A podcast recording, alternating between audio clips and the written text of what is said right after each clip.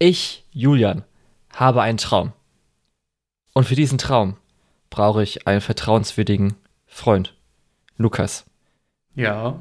Ich brauche deinen Netflix-Account, um Jojo abzuschließen. Oh ja. Für Part 6.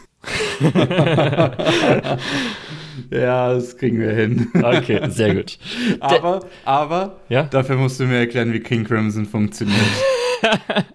ja, denn ich brauche den Netflix-Account für Part 6, weil ich Part 5 abgeschlossen habe. Yay! Und ich glaube, du willst hören, was ich davon gehalten habe. Ja, vor allem, weil ich tatsächlich es diesmal nicht geschafft habe, es komplett nochmal neu zu schauen. Äh, mehrere Faktoren. Zum einen, äh, Jojo Part 5 zieht sich am Anfang ganz schön. Zum anderen hatte ich auch ein bisschen weniger Zeit wie jetzt noch bei Part 4. Ähm, aber das sollte kein Problem sein. Der ist noch recht frisch in meinem Kopf, hoffentlich. Ja, hoffentlich. Weil ich habe auch gemerkt, ich hatte jetzt auch wieder ein bisschen Pause. Ich habe dann das, äh, die typischen letzten 13 sehr guten Episoden von Jojo äh, dann vor mir, die ich dann recht schnell wieder dann zusammen gucken konnte. Und so viel davor hat man ja auch nicht gebraucht.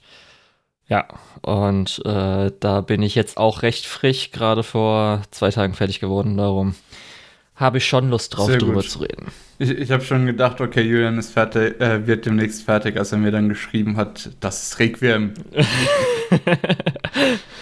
Richtig. Gut, ähm, ich fand ja Part 4 sehr gut. Das war ja bis jetzt mein Lieblingspart. Darum war ich auch gespannt, weil Part 5 war auch so einer, wo viele Faktoren auch im Online-Animitum, glaube ich, so zusammenkamen. Das heißt, wo dann, äh, ich weiß gar nicht mehr, Part 4 war 2016, als er rauskam, ne? Oder so? Mhm. Ja, in dem Dreh. Ja, und gerade in den Jahren danach, mit, glaube ich, Part 4, der sehr gut war, ist dann das Kult-Following von Jojo gerade auch ein bisschen mainstreamiger geworden, was dann natürlich im Simulcast in Part 5 äh, sehr gut dazu beigetragen hat, dass es dann auch nochmal größer wird. Und da war ich zumindest gespannt, weil ich gehört habe, dass doch einige auch Part 5 deren Lieblingspart ist. Ähm, wie sieht es bei dir aus, Lukas? Ich muss gerade nochmal überlegen. Du hast auf jeden Fall gesagt, dass der Part 4 dein Lieblings ist, aber. Ja, ja, ich habe gesagt, dass Part 4 mein Lieblingsteil ist. Und dabei bleibe ich auch tatsächlich. äh, ich habe hab mich jetzt in den letzten zwei Tagen nochmal sehr intensiv mit Part 5 auseinandergesetzt. Und ich muss sagen, es gibt so ein paar Dinge, wo ich echt anerkennen kann, okay, das war ein großer Schritt vorwärts, das war wichtig, das war gut, das äh, kommt alles so ein bisschen zusammen. Aber Part 4 ist halt einfach so ein Kleinstadt-Murder-Mystery. Zumindest in der zweiten Hälfte. Und das ist schon so, damit kriegst du mich einfach. Ähm, in Verbindung mit dem, was äh, vorher noch passiert ist und dass das alles ein bisschen stringenter losgeht als jetzt Part 5.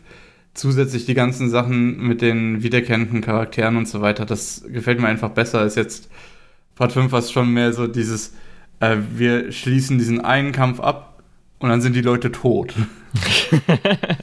äh, ja, obwohl natürlich in diesem Mafia-Setting macht es ein bisschen mehr Sinn, äh, mhm. dass auch Leute tatsächlich nicht mehr wiederkommen. Wobei natürlich bei Part 4 auch das Schicksal der Leute teilweise äh, schlimmer ist als der Tod. Fragen wir mal Angelo zum Beispiel. Ja, auch wenn natürlich eine Figur auch ein sehr oder etwas sehr Schlimmes äh, widerfährt, was auch schlimmer ist als der Tod zum Ende. Ich war eigentlich ganz angetan vom Setting. Du hast ja schon erwähnt, das ist ja so ein bisschen organisierte mhm. Kriminalität, äh, Italien, äh, Mafia-Setting. Aber da muss ich jetzt zum Ende hin sagen, war ich ein bisschen enttäuscht, gerade was so die ersten vier, fünf Episoden gezeigt haben, wo ich dachte, auch okay, das könnte interessant werden, so Richtung geht's. Da ist dann zum Ende hin leider wenig übrig geblieben. Das fand ich dann ein bisschen mhm. schade. Aber da kommen wir ja, es ist dann doch schon, Es ist dann doch schon sehr schonenmäßig, dass sie recht direkt den Weg verfolgen äh, zu dem großen Bösen, äh, was gerade am Anfang so ein bisschen nebulöser war und ein bisschen mehr so dieses, ah, wie viel Spionage, wie viel Detektivarbeit wir da noch reinfließen. Ja. ja. Und das ist dann im Endeffekt leider nicht ganz bis zum Ende durchgegangen. Ja, ich würde es halt so beschreiben, es ist nicht das Setting, es ist einfach ein Anstrich. Und ähm, das wäre mhm. mir dann mhm. leider ein bisschen zu wenig. Ja, obwohl gerade am Anfang ist das Setting halt schon Ja, genau, am Anfang, aber dann merkt man so nach ein paar Episoden, okay, ist einfach nur bisschen Anstrich. Und dann ist Ja. es halt einfach äh, Battle Shonen mit Mafia-Anstrich, Ob- aber halt auch nicht Ja, mehr. obwohl man sagen muss, gerade Italien als Setting, gerade auch sowas wie Pompeii oder so oder äh, Sicily, ich weiß nicht, wie es auf Deutsch heißt, das wirst du bestimmt gleich sagen können. Sizilien äh, oder was? Oder was meinst du gerade? Ja, das ist mir gerade nicht Okay. ich war gerade auch verwirrt, Äh. so. Okay, gut. Das sind so Dinge, es ist schon, sind schon coole Settings so. Das sieht man nicht immer in Anime. Ja, aber selbst da ist es wirklich größtenteils nur Hintergrund, wo dann nicht noch mal irgendwie noch mit einbezogen wurde.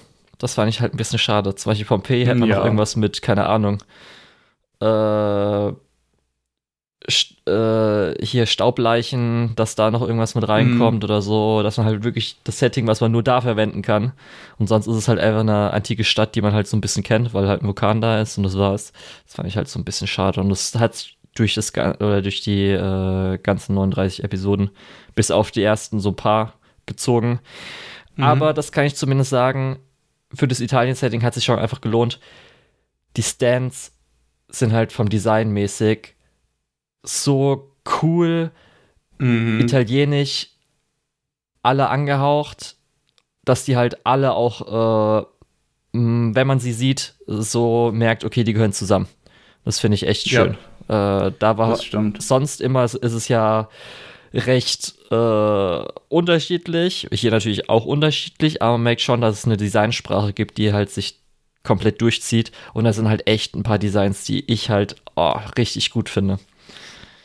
Da Ja. werden wir ja auch gleich nochmal drauf kommen, weil ich denke mal, wir werden wieder Episode für Episode Stand Battle für Stand Battle gehen und darüber sprechen, was da so cool dran ist. Ja.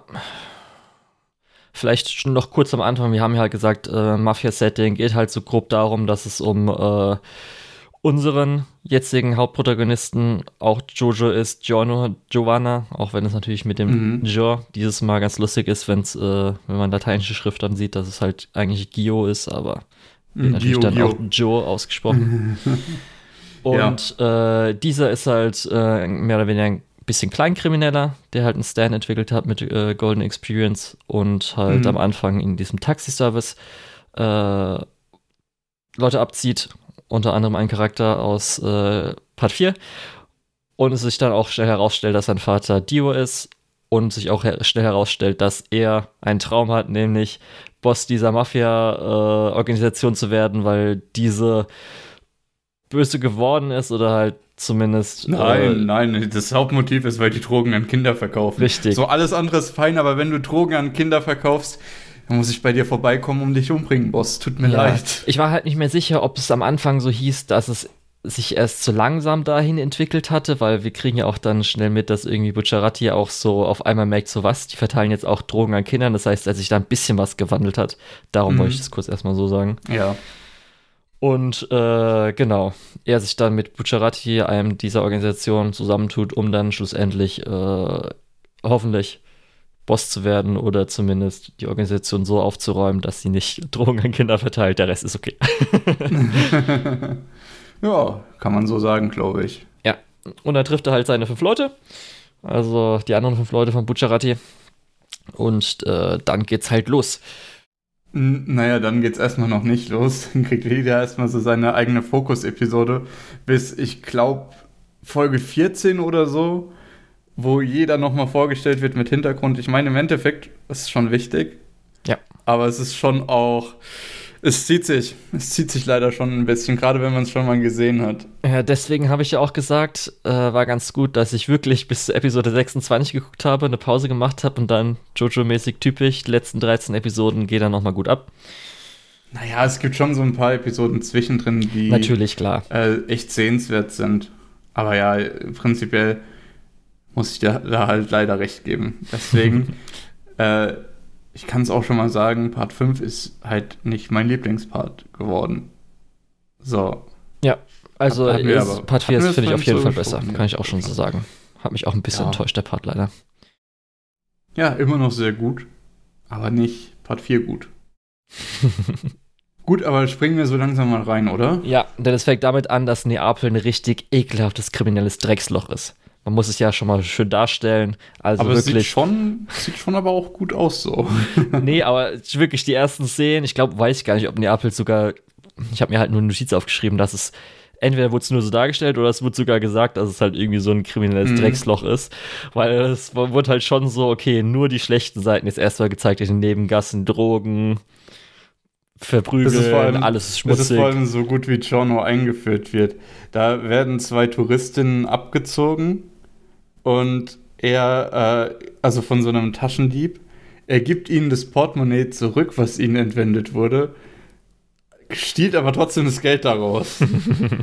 Was halt, also wahnsinnig gut, weil das führt zum einen natürlich Chono ein als jemand, der, klar, wie du schon gesagt hast, Kleinkrimineller ist, aber auf der anderen Seite auch so dieses, ich gebe dir das Portemonnaie zurück, aber ich klaue dir das Geld da draus, ist Kleinkrimineller mit, Boah, aber ich weiß auch echt, wie nervig es ist, so seinen Personalausweis wieder zu beantragen. du bist ja auch hier zu Besuch. Wenn jetzt all deine Ausweisdokumente weg sind, dann kannst du ja auch in keinen Flieger zurück mehr einsteigen. Ah, das ist schon alles voll schäbig. Da musst du zur Botschaft. Ja, nee, komm, ich nehme dir nur das Geld weg. Hier ist dein Portemonnaie. Ja. Und da ist auch so äh, der erste Verbindungspunkt zu einem anderen Teil, weil wir werden ja am Anfang eingeführt, dass jetzt Koichi aus Part 4 äh, sucht irgendwas in Italien. Was genau wissen das wir hat, da noch nicht. Das hat dich natürlich sehr genervt. Ja, weil ich hatte ja gesagt, das ist so ein Charakter, den ich aus Part 4 äh, eher nicht mochte. War ja auch ganz mhm. gut, der war dann nur so vier Episoden da und dann war er wieder weg. Ja, nicht mal. Er war in Episode 1 und in Episode 4 da. Ja, okay. Und zwischendrin eigentlich auch so gar nicht. Ja, das fand ich dann in Ordnung, weil da hat er mir auch schon, ist er mir auch schon auf den Sack gegangen. ah, das Krummgeschrei geht halt gar nicht. Ich mag es überhaupt nicht, aber okay. Ja, und ähm, erstmal Golden Experience äh, von Giorno, sein Stand ist auch schon mal mega. Gerade auch wie sch dieses Schlanke finde ich ganz geil bei dem. Mhm. Plus die Fähigkeit ist halt echt interessant. Also, dass er halt aus äh, nicht lebendigen Dingen, wenn er die berührt, schlägt, wie auch immer, kann er die zu lebendigen Dingen machen und auch wieder zurück. Mhm. Und zu Sachen, dass die halt dann auch wieder als lebendige Dinge zu dem Teil von sich zurückgehen, wenn er zum Beispiel abgeschlagen wurde oder so, wie auch immer das alles funktioniert. Ja. Ist auf jeden Fall ganz cool. Aber wie du schon sagst, äh, sehr schlanker Stand und auch physikalisch gar nicht so stark wie jetzt die der letzten Protagonisten, gerade wenn man äh, sich überlegt, was äh, Chotaro an physikalischer Stärke mitgebracht hat. Aber auch Chosuke ist ja jemand, der sich durchaus durch seine Probleme durchprügeln kann mit seinem Stand. Das hat Shorno jetzt deutlich weniger. Ja. Gerade weil, wenn er den, seinen Gegner schlägt, gibt er ihm Lebenskraft. Was irgendwie ganz cool ist, dieser, dieser Moment, wo äh, man realisiert, okay, für wenn du einen direkten Schlag abbekommst, ist es so wie wenn du Koffeinüberdosis oder so bekommst, du wirst super äh, ja aware, aber irgendwie alles läuft langsamer für dich, du kommst da erstmal gar nicht so drauf klar und das gibt ihm dann natürlich die Chance, dich fertig zu machen. Das hätte ich gar nicht mehr gewusst, weil es ja zum Schluss das kommt gar nicht mehr so vor. Also ja, ja. ist ja am Schluss nur noch, okay, er kann heilen. Das heißt, er kann einfach alle Leute immer heilen, in Ordnung. Das hat sich dann so ergeben, dass es halt ganz nice ist, ja. für dass jetzt irgendwie Leute sich stark verletzen können, dann kann man sie einfach heilen. Und das wollte ich so noch gar nicht ansprechen, aber ja, es verdammt ihn natürlich auch so ein bisschen in die Supportrolle. Ja, und äh, dass er halt so ganzes weirdes Zeug machen kann mit halt äh, irgendwas lebendig machen. Das ist auf jeden ja. Fall noch ganz interessant dann halt.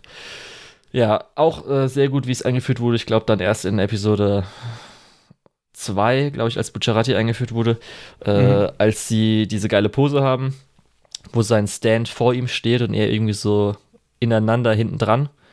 Ja. Das ist auf jeden Fall auch. Das habe ich vorher natürlich schon mal gesehen, weil das eine sehr ikonische Pose, denke ich mal, ist. Sieht halt mhm. echt geil aus. Dann hast du vorher bestimmt auch schon mal gesehen, dieses Ich schmecke einen Lügner. Natürlich, das hat man. Ja, das, das schon gesehen. Dachte ich auch, kommt mehr vor, aber das kam jetzt nur auch wieder am Anfang kurz das, vor. Das ist aber auch so der Moment, wo du dir denkst, ja, okay, wir gucken immer noch Jojo. ja, aber das ist halt echt so ein Ding, wo ich dachte, okay, das ist jetzt am Schluss auch nicht mehr relevant geworden. ja, absolut nicht. Ist immer ein bisschen also es ist so auch gar nicht so schlimm, weil ich glaube, Bucciarati hatte, berichtige mich, wenn ich falsch liege, nicht mehr so die Situation, wo er jemanden so konfrontieren musste und so im Prinzip die Wahrheit rausquetschen wollte. Ja. Weil im Endeffekt das, was er da macht, dieser gesamte Auftritt, auch mit den äh, Augen und so weiter, das ist so eine Nummer, wo man sich denkt, ja, das ist Bujarati, wenn er versucht, Leute zu foltern. ja.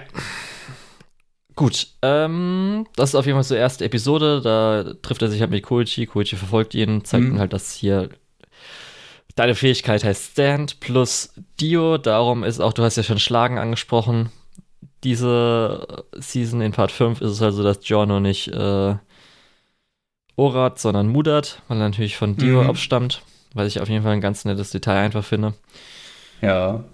Und er entkommt dem Ganzen, in Episode 2 äh, wird er halt dann von Pucciarati ähm, konfrontiert, wo dann sein Sticky Fingers, was auch ein echt nicer Stand ist. Äh, Die Fähigkeit ist auch sehr gut. Das ist auch sowas, wo man sich denkt, das hat mehr Utility, als dass es im Kampf gut ist, aber äh, Bucciarati macht das äh, äh, sorgt dafür, dass es auch im Kampf gut funktioniert. Ja, und das ist auch echt gut für manche Choreos, weil du dann dich irgendwie da so ranschleifen lassen kannst mhm. und dich irgendwie dann so verlangsamen kannst. Auf jeden Fall echt super, wie das eingesetzt werden kann. Plus halt auch, das Design ist halt mega. Und da ist auch schon, dass, dass sie jetzt halt ehrenhafte Gangster mäßig sich zusammentun, nachdem Giorno ihn irgendwie überzeugt hat mit seinem Charisma, wie auch immer, mit seinem Riss. Mhm. Genau. Ähm, da ist mir auch zum ersten Mal aufgefallen, weil ich glaube, da hat zum ersten Mal das ID gespielt. Wieso ist das ID so pornös? Was ist da los? Naja, und das sieht man dann deutlich später nochmal in der perfekten Ausführung. Aber ja, das ID ist sehr ähm, horny. Ja, also, ja, ist ja eins zu eins aus dem ID. Why I am so horny. ja. Ja.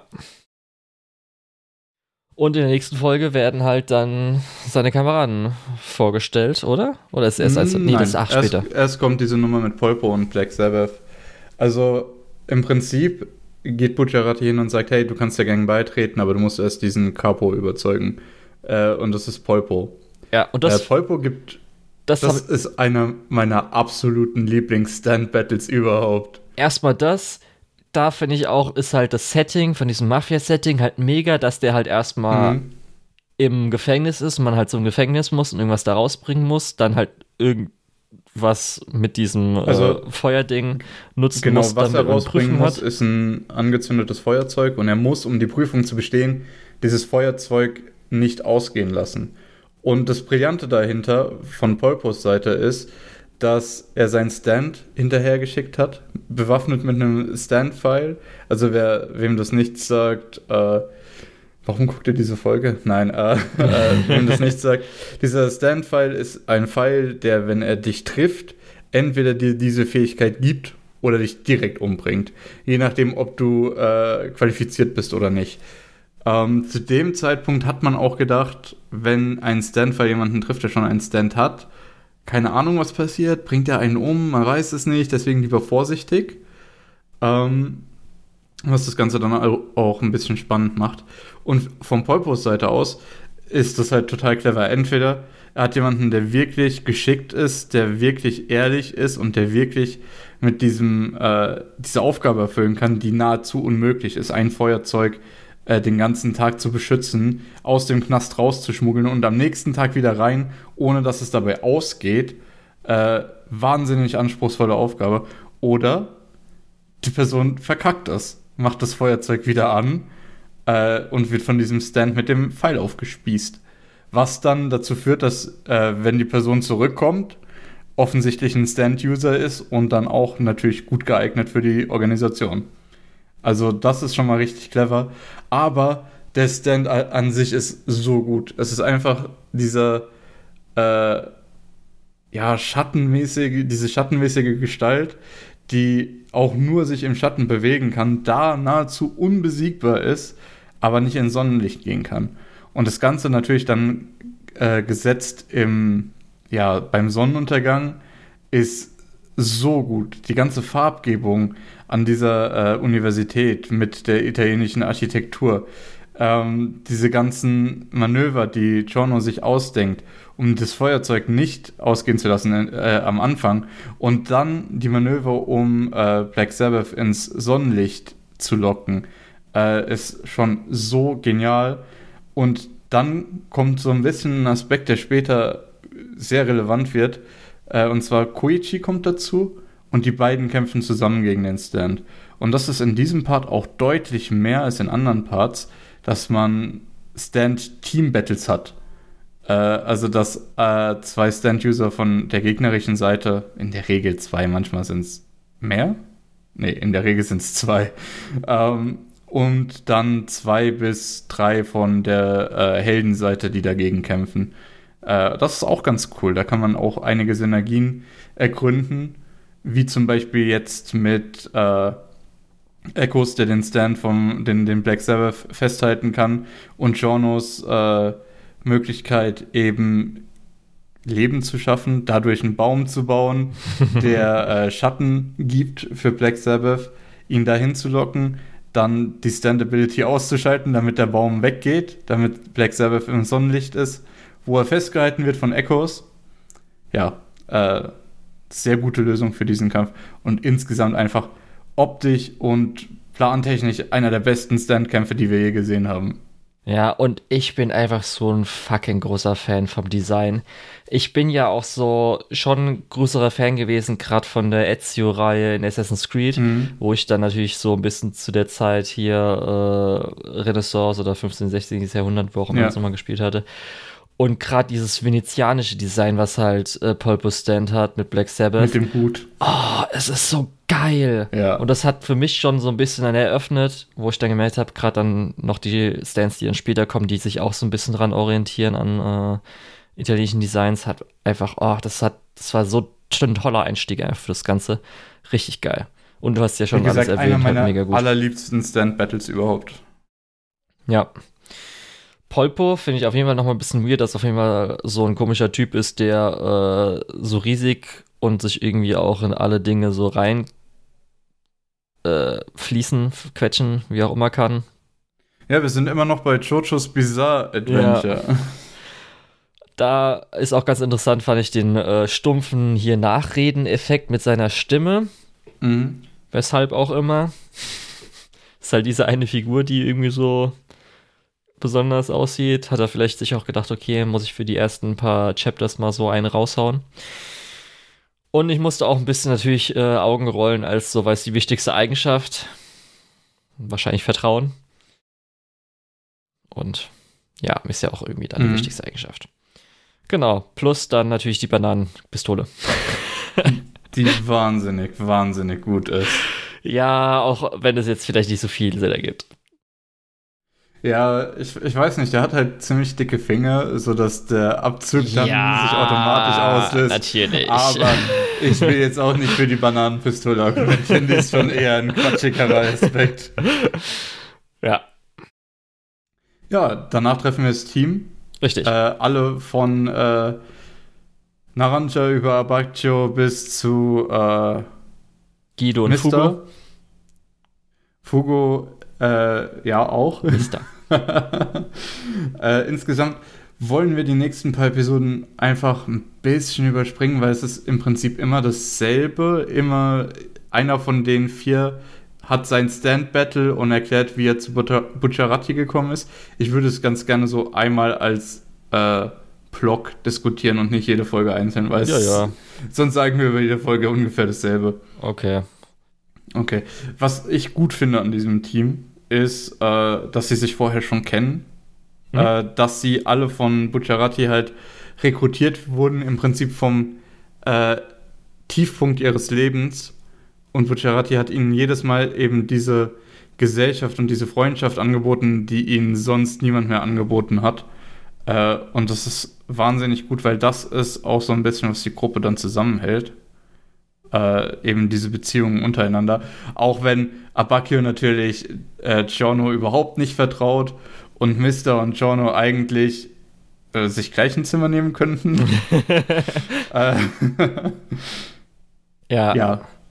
Wie, wie haben diese Folgen auf dich gewirkt? Weil ich glaube, das ist so der Punkt, wo ich echt sagen muss, da zieht sich Part 5, da macht es nicht so viel Spaß. Ja, also es ist auch wirklich das, was ich am wenigsten, glaube ich, mir so Sachen aufgeschrieben habe. Ich habe nur so ein paar Sachen mit, äh, weil ich Episode 5, 6 mit dem Schiff überlagen, fand ich halt den Stand cool. Mhm.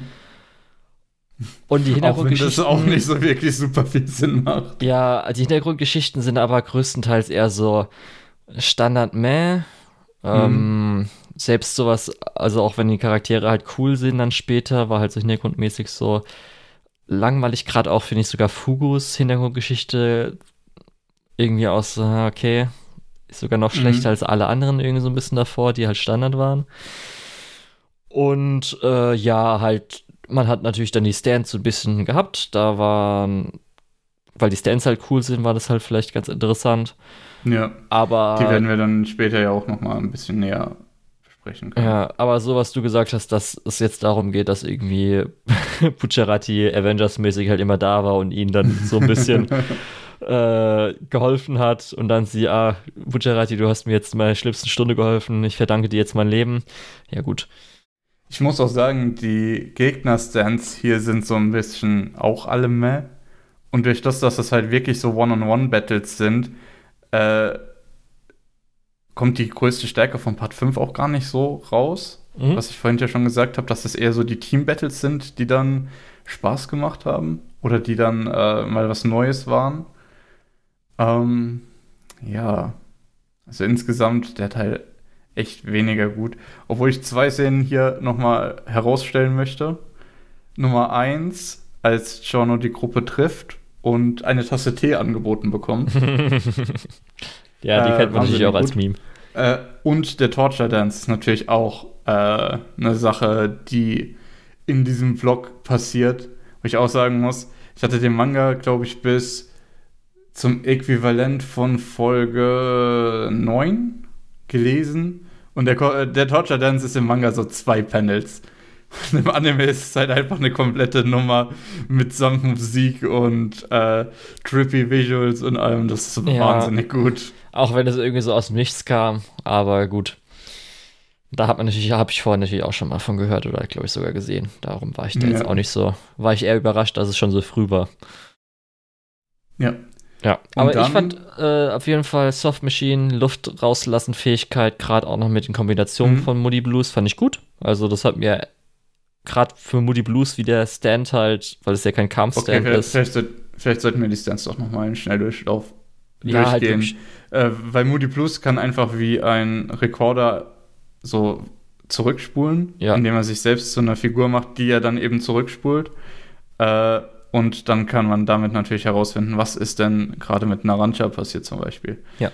Ähm, was ich so in der Fünfer-Kombination halt echt gut finde, weil nicht jeder muss halt kämpfen, mhm. krass kämpfen. Und da ist es ganz cool für so Rätsel, Mystery-Sachen oder sowas, genau. die man gut verwenden kann. Wer nämlich dafür ganz gut kämpfen kann, ist Mister mit seinen sechs Pistols, was sechs kleine Munitionsmännchen sind.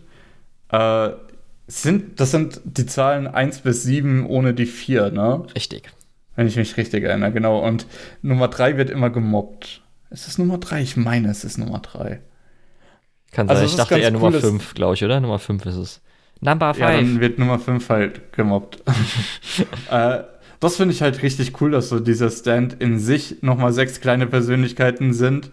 Äh, und die Fähigkeit von denen ist einfach, die hängen sich an Pistolenkugeln und können die äh, Richtung davon ändern. Ja. Super gute Sache. So. Was halt auch, ja, richtig, echt cool ist. Was cool aussieht, so, als auch gut verwendbar ist. Gut. Und Mister ist, glaube ich, auch so der Polnareff dieser Season, wo sich äh, Arahi gedacht hat, ey, okay, der ist echt cool. Den Wir brauchen echt mal, einen coolen Typen jetzt hier. Ja. Nutze ich mal immer. Genau. Äh, und er redet auch immer. Muss, obwohl ich sagen muss, der erste Kampf mit Sex Pistols gegen Kraftwerk fand ich eher so, ja, ganz okay. Aber wie gesagt, das können wir jetzt über die ganzen anderen Sachen auch ja. sagen. Bei Kraftwerk ähm, will ich ähm, nur sagen, was mir zuerst in äh, dann Sinn gekommen ist, oh, okay, das ist die Stasis-Fähigkeit aus Breath of the Wild.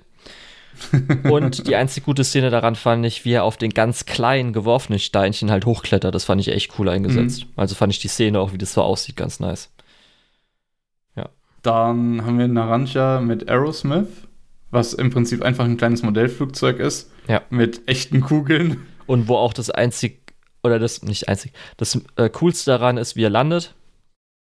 Mhm, auf dem, äh, auf der Schulter von Naranja ist echt cool. Mit halt ausgestreckten Armen, so als Landebahn. Das war auf ja. jeden Fall, hat sich äh, wahrscheinlich so beim ersten Ausdenken so gedacht, oh, okay, ich brauche eine Pose noch dazu. Oh, das passt ja sehr gut. Ja. Und, und Naranja ist so ein bisschen der Okuyasu von der Season.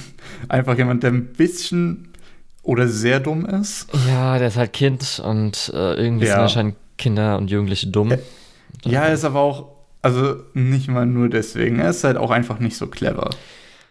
Ja, also für mich, äh, was ihn ausmacht oder was ihn so in einem Punkt zusammenfasst, ist einfach sein Tod. Und so ist er für mich dann die ganze Bitte. Season über gewesen, so ein bisschen. Ähm, ja, er ist leider äh, nicht so wirklich der, der super viel Action bekommt, leider. Obwohl es später einen Kampf gibt, der mir dann doch ganz gut gefällt. Äh, nicht so der Kampf aus Episode 9 bis 11 sogar, der geht nämlich noch mal ein bisschen länger als die Echt? Anderen. Okay, oh nee. Ja, und zwar gegen Little Feet, was einfach ein Stand ist, der dich größer und kleiner machen kann. Oder nee, stimmt nicht. Nee, der nee. kann dich nur kleiner machen. Also, finde ich, also das ist einer der, der schlechtesten Fights, glaube ich. Ja, da ist mir, habe ich auch nur aufgeschrieben für Episode 9 oh no, Pesky der Arme, weil da war gleichzeitig, hat man dann noch von äh, dem Attentäter-Team ein bisschen was bekommen. Mhm. Und da wurde ja die ganze Zeit auf Pesky rumgehauen. Äh, ja, der so ein bisschen der Neueinsteiger in das Team ist, was dann später in der Zug-Episode oder den, den Zug-Episoden auch echt, echt gut eingesetzt wird. Ja, da hat mir auf jeden Fall ah. ein bisschen leid getan. Ja, genau. Dann haben wir noch Fugo mit seinem einzigen Stand-Battle in der ganzen Serie. Ähm, und seinem Stand Purple Haze, das ist einfach ein Typ, der Giftgas ausströmt und wenn du es einatmest, bist du tot. Ja. Das Design also, von Purple Haze als auch der Name ist halt mega geil. Wahnsinnig also gut, ja. richtig gut. Aber leider Purple Haze äh, so als Figur, beziehungsweise als das, was er macht, du hast da nicht so viel Möglichkeit, anders mit umzugehen. Wie, ja, du atmest es ein, du bist tot. Das ist sehr eindimensional. Deswegen kann ich auch verstehen, dass der nicht so viel Action bekommen hat. Ja, aber da kommt auch dann so wie das Zeug natürlich, okay, wir haben jetzt die Fähigkeit von Jono, äh, wie kann er das Ganze lösen? Ich habe aus dem Gift eine Schlange geboren und darum hat die jetzt ein Gegenserum. Okay. Ja. Nehme ich jetzt mal so hin. naja. Ja. Da würde ich jetzt auch gerne um, erwähnen, weil wir jetzt gerade bei äh, Fugo waren, weil wir haben jetzt ja. auch ein paar Namen schon vorher äh, dabei von Leuten. Viele Namen, gerade auch von Attentätern, orientieren sich an äh, italienischen Speisen. Wir haben jetzt yep. zum Beispiel Fugo mit Panna Cotta oder Formaggio war der vorige Stand-User von Littlefeet. Mhm. Und das Ganze zieht sich halt so ein bisschen durch. da werden wir ja. auf jeden Fall drauf eingehen, auf ein paar Namen. Nicht, dass sich Leute wundern. Ja, es ist weird, wenn dann auf einmal ein komischer Sorbet-Typ da ist. ja, kann man schon so sagen. Pesky hatte ich ja auch schon gesagt. Aber, genau, Pesky ist äh, Fisch, glaube ich. Ja. Doch naja, egal. Äh, der Name von dem Man in the Mirror Stand-User Illuso fand ich auch so ein bisschen meh. Naja, Man, Man in the Mirror ist der Stand, gegen den äh, Fugo kämpft. Und ja, der macht halt Spiegelbilder. Wow. Ja, also da können wir auch schnell drüber gehen und zu Folge 14 gehen, wo es dann endlich darum geht, ähm, ja, in den Zug einzusteigen. Ja. Äh, man muss vielleicht noch kurz für Kontext erwähnen, dass die Mission von Bucciaratis Bande ist, äh, die Tochter vom Boss zu eskortieren. Das ist die offizielle Mission. Ihre eigentliche Mission ist rauszufinden, wer der Boss ist, damit genau. sie ihn stürzen können. Genau. Da, also das muss man vielleicht auch noch kurz festhalten, sonst macht der Rest keinen richtig, Sinn. da tritt nämlich dann in Episode 11 Trish der Gruppe dazu. Früh, früher, oder? Neun? Neun. Äh, in neun. in 9 bekommen sie Trich übergeben. Genau. Nachdem natürlich in Folge 8 dann der Schatz von Polpo gefunden wurde, der, wie wir erfahren haben, sich durch eine Banane umgebracht hat. äh, naja, gut. so viel dazu. Jetzt kommen wir, glaube ich, schon mal in den guten Teil, weil ich finde, sowohl die Sachen, die im Zug passieren, als auch später der Kampf gegen äh, White Album und auch wenn das nicht mehr so gut ist, der Kampf mit äh, Clash und äh, Talking Head, glaube ich, äh, das sind alles noch gute Sachen und äh, wir sind jetzt so ein bisschen aus dem Raftere raus. Jetzt wird's besser. Ja, also äh, stimmt schon. Auch wenn ich ein bisschen enttäuscht war, weil ich schon gemerkt habe, du hast ja eben gerade schon gesagt, Polpo ist gestorben und jetzt haben sie ja extra den Schatz gesucht, damit äh, Bucciarati zum Capo. Capo, danke, aufsteigt. Ja. Und da dachte ich dann so, okay, das ist halt cool, weil es ist ja so ein Mafia-Setting, dass er jetzt versucht äh, aufzusteigen, dass er halt dann mhm. den Boss trifft und dass dann das halt so funktioniert, dass er vielleicht auch noch einen Kampf gegen einen anderen Capo hat, dass dieses Mafia-Setting genutzt wird. Ja. Und jetzt. Stattdessen wird es eher ein bisschen anders. Ja, also jetzt ja. ist noch so ein bisschen okay, er bekommt jetzt, weil er als Vertrauter gilt, als Capo dieses, ähm, diesen Auftrag mit der Tochter, weil ich auch gut fand. Also es hat ja noch ein Setting mhm. gepasst. Plus wir wissen, dass es jetzt anscheinend Abtrünnige gibt, die ihn halt umbringen wollen. Also den Boss halt umbringen wollen. Darum äh, Bucciarati jetzt äh, halt Trish beschützen muss. Aber dann hat sich nächste Episoden halt das Ganze so ein bisschen dahin gezogen, dass äh, es jetzt einfach nur darum geht, auch einfach Gegner zu besiegen. Aber diese ja. Stand Battles sind halt cool, hast du ja schon erwähnt.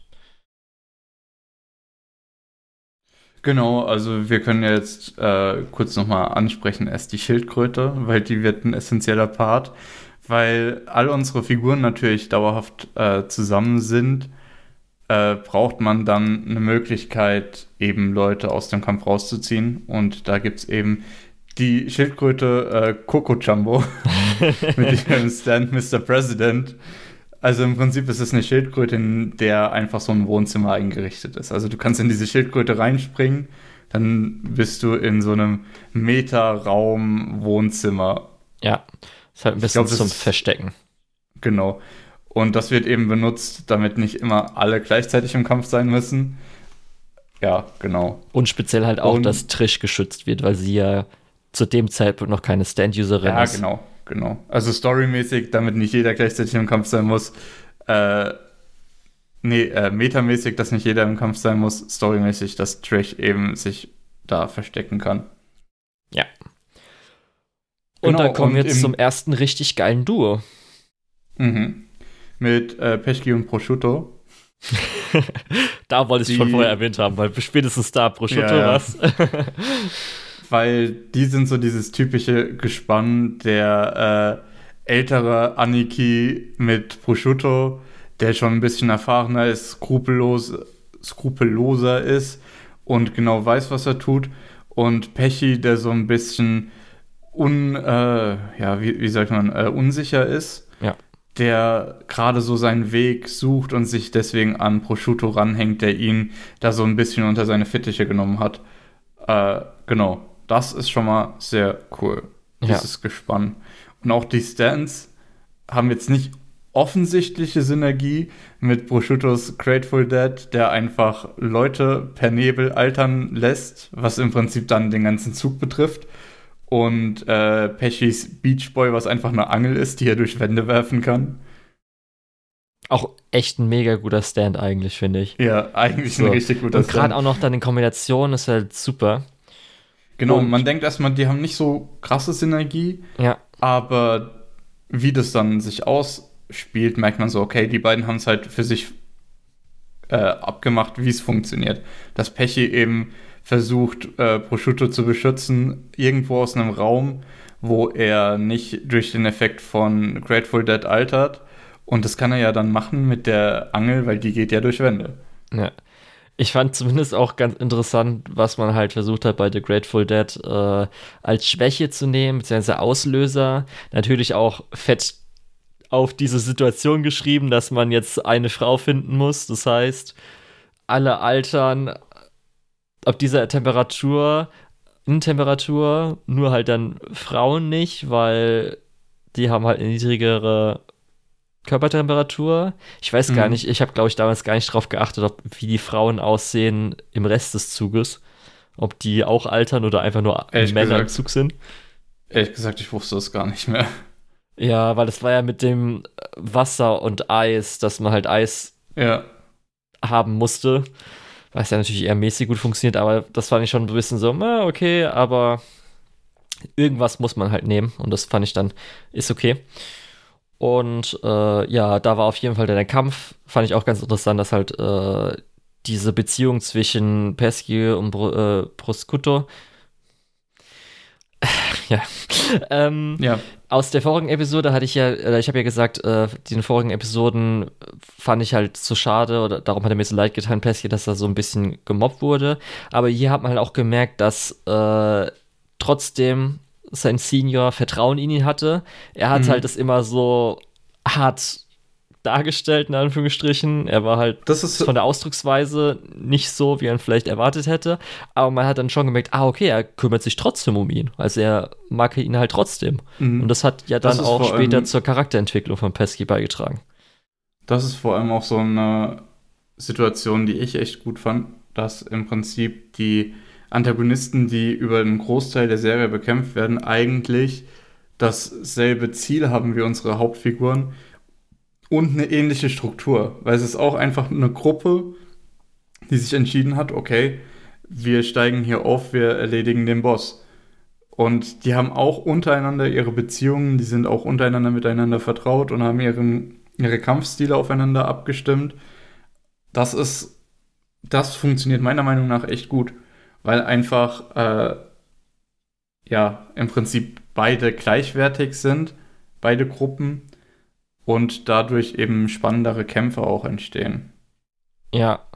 Wir haben hier dann die Flashbacks, gerade auch dem Auslöser, weshalb sie dann es verraten haben, weil halt Mhm. ihre zwei Freunde getötet wurden, ihnen dann geschickt wurden, hat man dann wirklich das Band zwischen denen gemerkt, dass es halt nicht gefallen lassen wurden, dass gerade ihre Freunde, äh, Kameraden getötet allem, was, wurden. was, was mir halt in Erinnerung geblieben ist, ist, dass die halt buchstäblich auch einfach auf deren Beerdigung waren. Das war nicht so einfach, ja, irgendwelche Kameraden, gut, die sind halt jetzt tot, whatever, sondern die waren halt richtig auf deren Beerdigung und haben sich danach noch getroffen und äh, getrauert. Und das ist halt, ja, das unterstreicht so ein bisschen auch die Verbindung da. Dass es nicht einfach irgendwelche random Lakaien sind. Weil ich glaube nicht, dass Dio irgendwie um den Verlust von äh, Hankman oder so getrauert hat.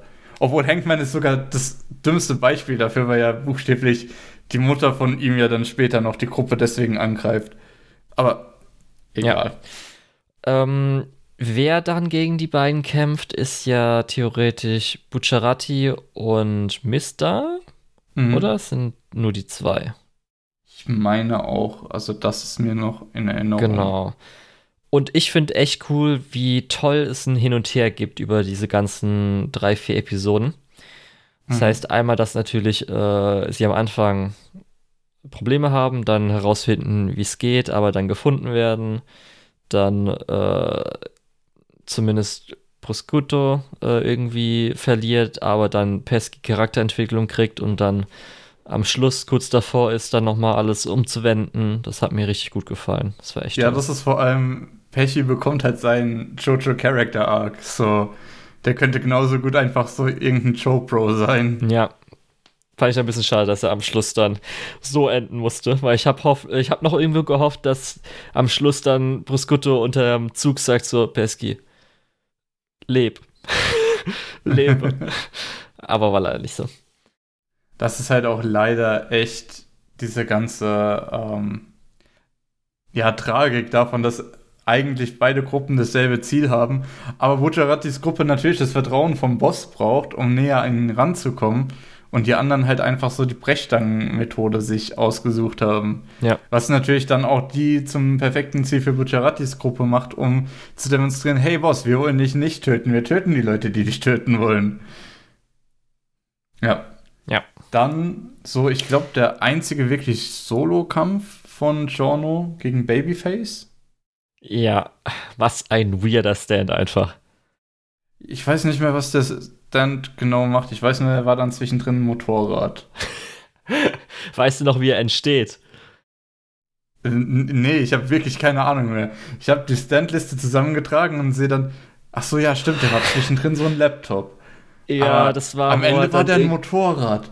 Wie, wie, ich muss Julian später nochmal ja, fragen, wie dieser Stand funktioniert hat. Wo dann äh, sein Stand-User irgendwie die eine Frau sexuell belästigt, um dann ihre DNA, weiß ich nicht mehr, war es Blut oder war es vielleicht auch etwas anderes zu bekommen, um halt aus ihr ein Baby zu gebären, in Anführungsstrichen. Ach so, und das war dann das. Oh, und der ja, entwickelt stimmt, sich dann so langsam, während er mit ihm schreibt und sowas. Und dann wächst er halt in kurzer Zeit und wird er halt jugendlich und dann irgendwann erwachsen, in Anführungsstrichen. Ganz Okay, und Zeug. dann irgendwann ein Motorrad. Ja. Okay, ja. Willst du irgendwas zu dem Stand Battle sagen? Weil ich kann nicht groß was dazu sagen. Das ist, nee. glaube ich, das Stand Battle, was am meisten vergessbar war in ganz Jojo bis jetzt. Ja, da war jetzt auch nichts großartig Besonderes, was halt Giorno mit seinen Fähigkeiten macht, also mit Golden Experience, dass er halt irgendwie Steinchen oder halt White, äh, White Album, sag ich schon, Babyface selbst, dass er da irgendwas noch, ich glaube, das war so genannt, weil du sagst mit dem Motorrad, dass er aus dem Motorrad mhm. irgendwas macht. Das Motorrad ist halt in Babyface dann drin oder so. Ja, sowas. an sowas erinnere ich mich noch, weil ja, das war echt weird, wie dieser Kampf ausgegangen ist. Ja, das war halt wieder so eine Situation, wo halt äh, Suspension of Disbelief, dass es halt nicht irgendwie Giorno halt kurz ruft, wir werden angegriffen, wir werden angegriffen. Und dass dann die anderen irgendwie vom Parkplatz mal kurz rüberkommen oder so. Aber gut. Dann von einem der komischsten Stand Battle zu einem der besten. Äh, War ich auch echt überrascht. Und zwar White Album oder Chiaco. Und zwar, das ist ziemlich cool. Die Gruppe ist unterwegs im Auto und möchte nach Venedig. Ja. Glaube ich. Ja. Ähm, und dann sehen sie im Rückspiegel, hey, da ist so ein Eiskater. Was macht der da? Boah, der ist ganz schön schnell unterwegs. Stellt sich raus, ist einfach ein Typ, dessen Stand so ein Anzug ist mit äh, Kufen und der Eisfähigkeiten hat. Nicht mehr. Das ist super simpel, dieser Stand. Äh, aber es wird zu einem der spannendsten Kämpfe zwischen äh, Team Giorno mit äh, Mister gegen eben Chaco. Habe ich mir auch echt so aufgeschrieben. Normaler Eisstand, echt nett genutzt. Ja. ich glaube, das ist auch einer der, der most basic Stands in dem im gesamten Part 5. Aber er funktioniert. Also ja. es ist ein spannender Kampf. Äh, er benutzt ja den Stand dann sowohl offensiv als auch defensiv zur Bewegung, als auch, ja, um Angriffe zu vereiteln und so weiter. Also es ist wahnsinnig gut, wie so ein simples Konzept dann einfach hier genutzt wird. Ja. In der ersten Episode, wo er auftritt, sind sie ja noch im Auto, wo das Ganze mhm. passiert, wo du ja gesagt hast, dass er schlichtmäßig halt rankommt. Da fand ich auch eine echt tolle, schöne Szene. Das war so dynamisch 3D mit äh, dem Auto, wo dann oben drauf so die Eisstatue ist, plus dann so Eisdampf, der so nach hinten geht. So alles bisschen dreidimensional, also mit 3D-Nutzung äh, mit dem Auto und so, fand ich echt cool und wie da halt versucht wurde, dann äh, den wegzubekommen mit den Fähigkeiten von John und Mister. Und dann äh, fahren sie ja ins äh, Wasser und dann ist dann da nochmal das äh, Finale, der Kampf äh, zwischen den beiden, wo ich auch dachte, ey, fuck, never. Was? Der hat sich verdammtes Snowboard gebaut. ja. Und dann bekommen wir, glaube ich, den, den besten Einspieler vom Ending am Ende von diesem Kampf. Also, der Kampf gerade gewonnen es hat alles gebraucht. Mister liegt in Jonos Arm im Sonnenuntergang oder nee, im Sonnenaufgang ja sogar. Und es blendet über zu äh, Every time I close my eyes, I feel so horny. Ja, wo dann halt Narancia langfährt und dann so guckt, ah, hey Mister Giorno, ist alles gut gelaufen? Und man dann so sieht so, ah nein, Giorno, ah nein, es tut ein bisschen weh, ah, nicht hier. Sehr gut. Ja, also deswegen sage ich auch, die beiden ist mein Favorite Couple. Ja, auf jeden Fall. Man hat ja. echt gemerkt, dass Araki sich dann so gedacht hat, ey, Mister ist halt schon ein geiler Charakter. Ne, der muss ein bisschen mehr Zeit bekommen als alle anderen. ja, aber an der Stelle sehen wir dann, also direkt danach treffen wir ja dann tatsächlich den Boss und seinen Stand. Zwar alles eher so im Schatten und auch äh, diese ganze Interaktion ist sehr, sehr spannend, weil was der Gruppe nicht ganz so klar war, ist, der Boss möchte, dass sie seine Tochter zu ihm bringen, nicht weil er sie irgendwie aufziehen möchte oder sonst irgendwas, weil er irgendwie sie treffen möchte nach all den Jahren. Nee, er möchte sie einfach umbringen, um so die letzte Verbindung äh, zur Außenwelt, die noch gefährlich werden könnte, auszuschalten. Weil genau. danach kann er komplett untertauchen und hat keine Beziehung mehr zu niemandem. Ja. Und niemand kennt sein Gesicht.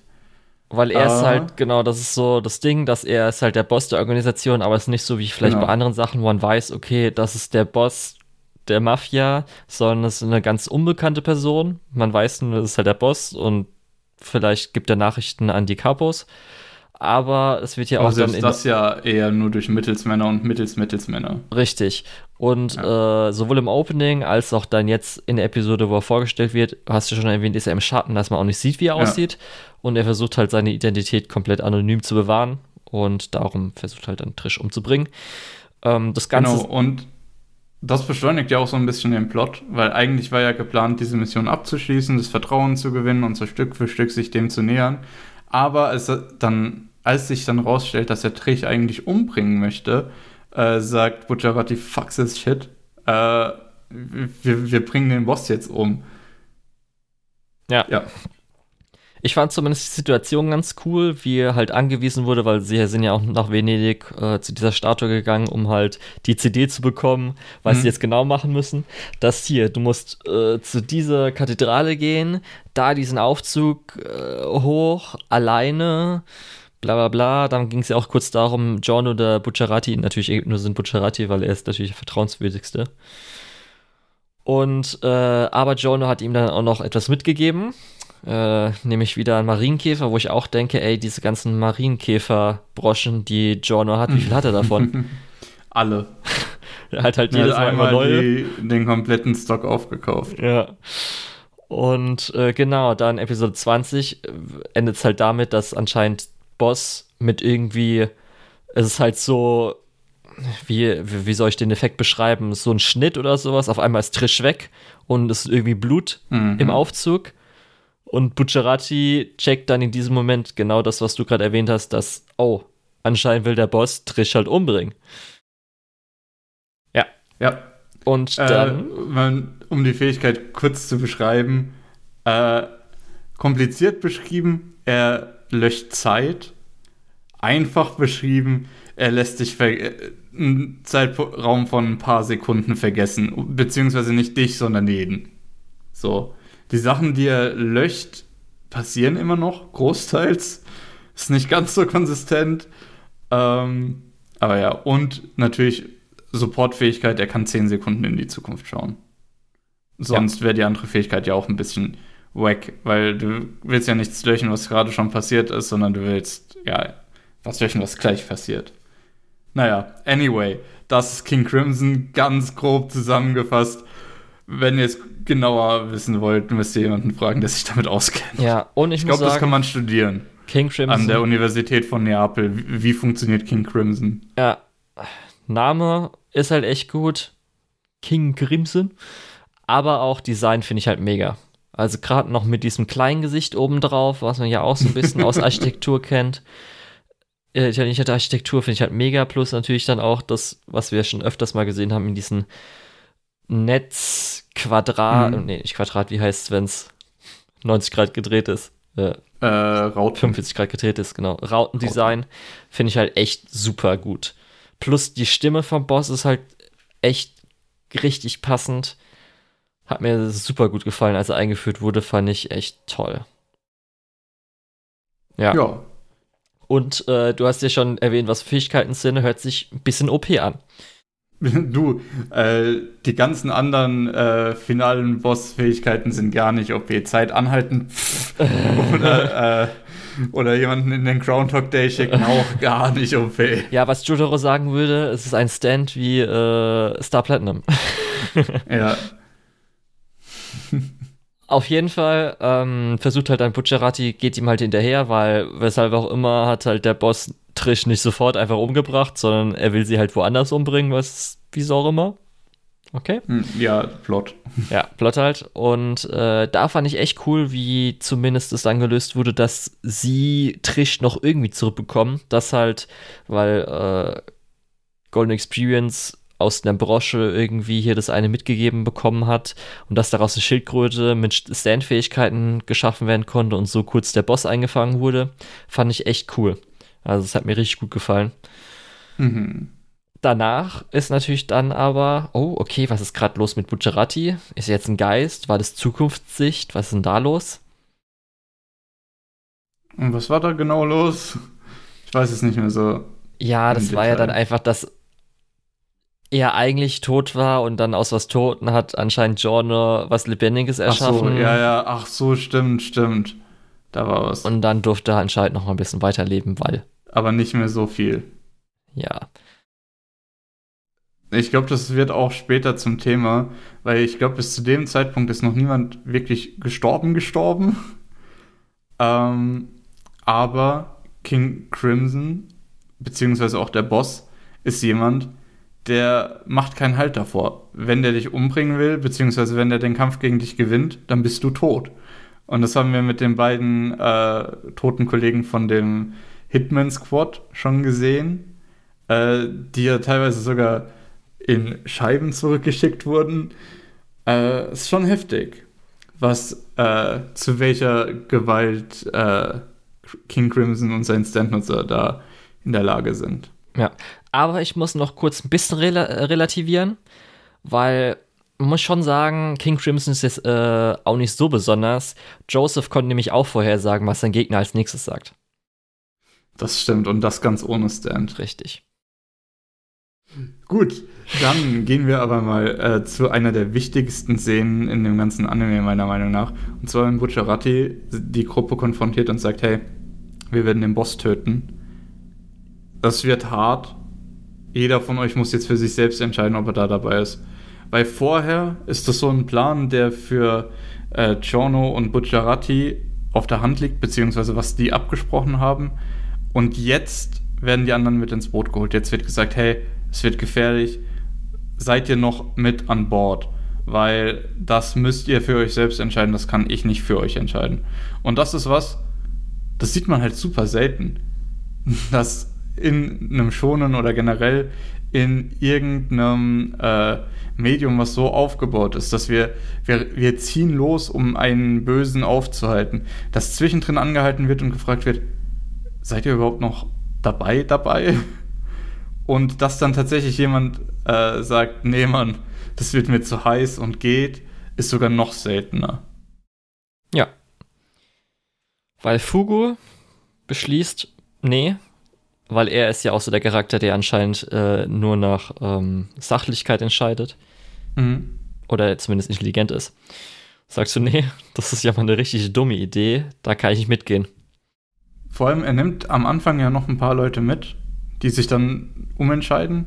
Was auch super spannend ist, die sind nicht alle voller äh, Tatendrang, die sind nicht alle voll motiviert, das durchzuziehen, sondern die zweifeln. Und das ist auch was, was man super selten sieht. Und das macht gerade diese Szene für mich so wichtig. Ja.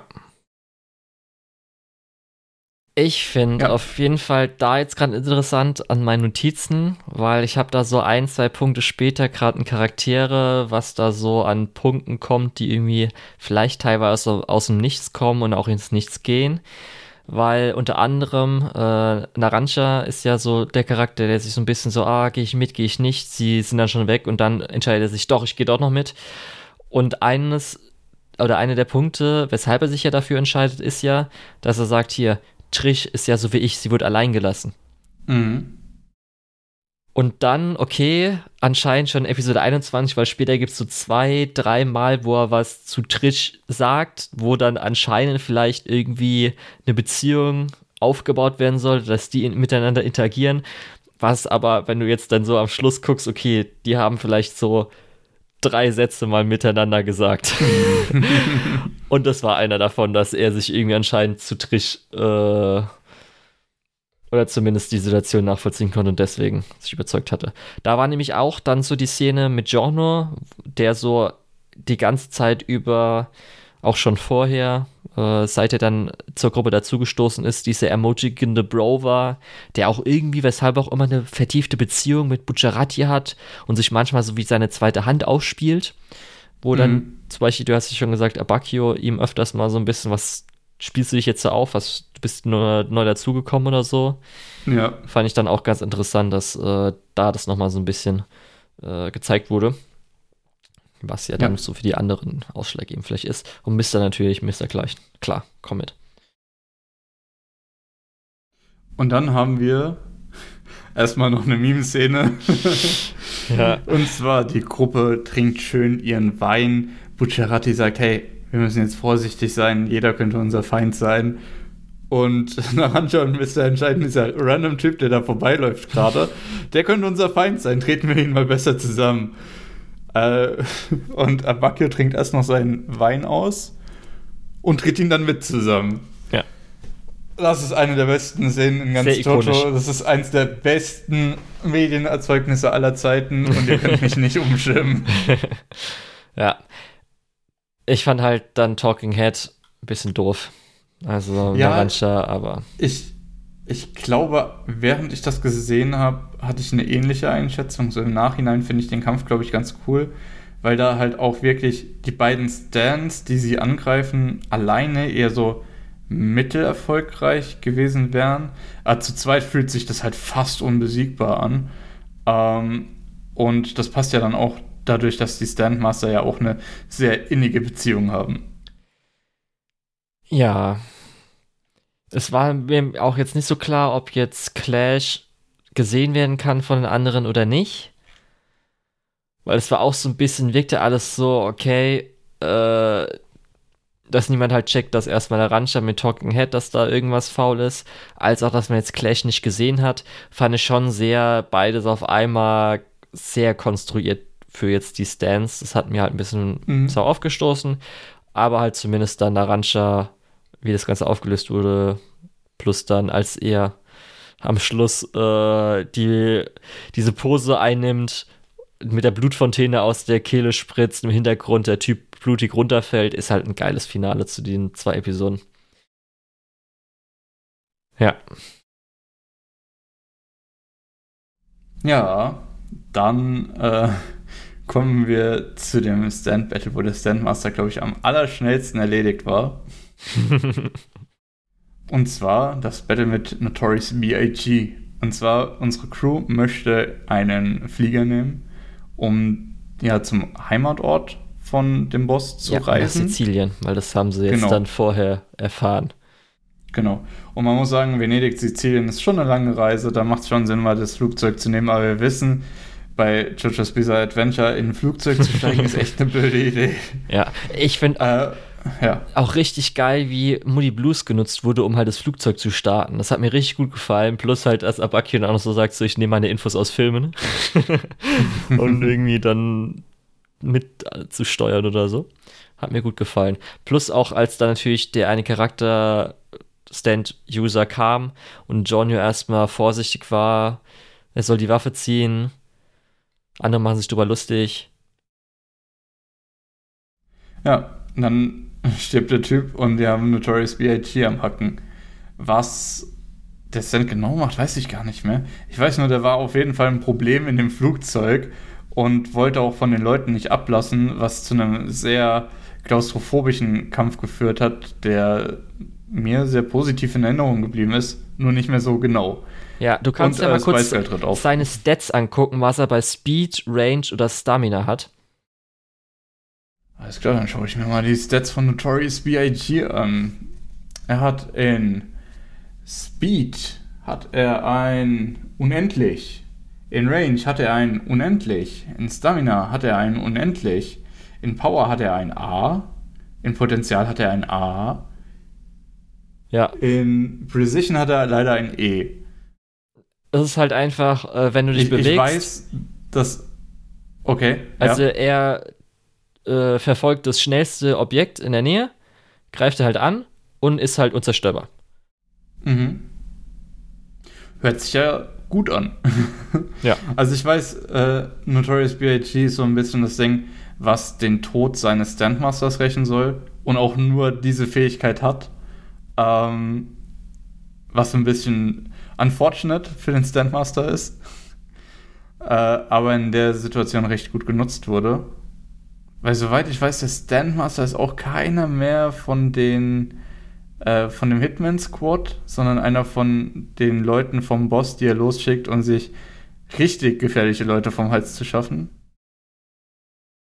Wenn ich mich richtig erinnere. Mhm. Kannst mich gern korrigieren. Ähm, ja. Insgesamt glaube ich ein relativ äh, ist mir positiv in Erinnerung geblieben, aber ich kann halt nicht mehr sagen, warum. Ja, Was nee, einfach, also Spice Girl Trichs ähm, Stand ist halt cool eingesetzt mit Mhm. erstmal, dass sie natürlich dann auch neu erwacht und dann alleine kämpft. Das ist auf jeden Fall schon mal ganz cool. Als auch das halt. eine der wenigen Erwachenszenen, wo der Pfeil nichts mehr mit zu tun hat seit Part 4, Ja, wenn ich mich richtig erinnere. ja. Und halt die Fähigkeit, dass man halt so Sachen weich machen und gummihaft machen kann, ist halt cool für eine Choreo, dass halt Sachen hin und her fliegen oder sie dann am Schluss äh, das Flugzeug oder kaputte Flugzeug irgendwie dann zu einem Fallschirm machen und so weiter.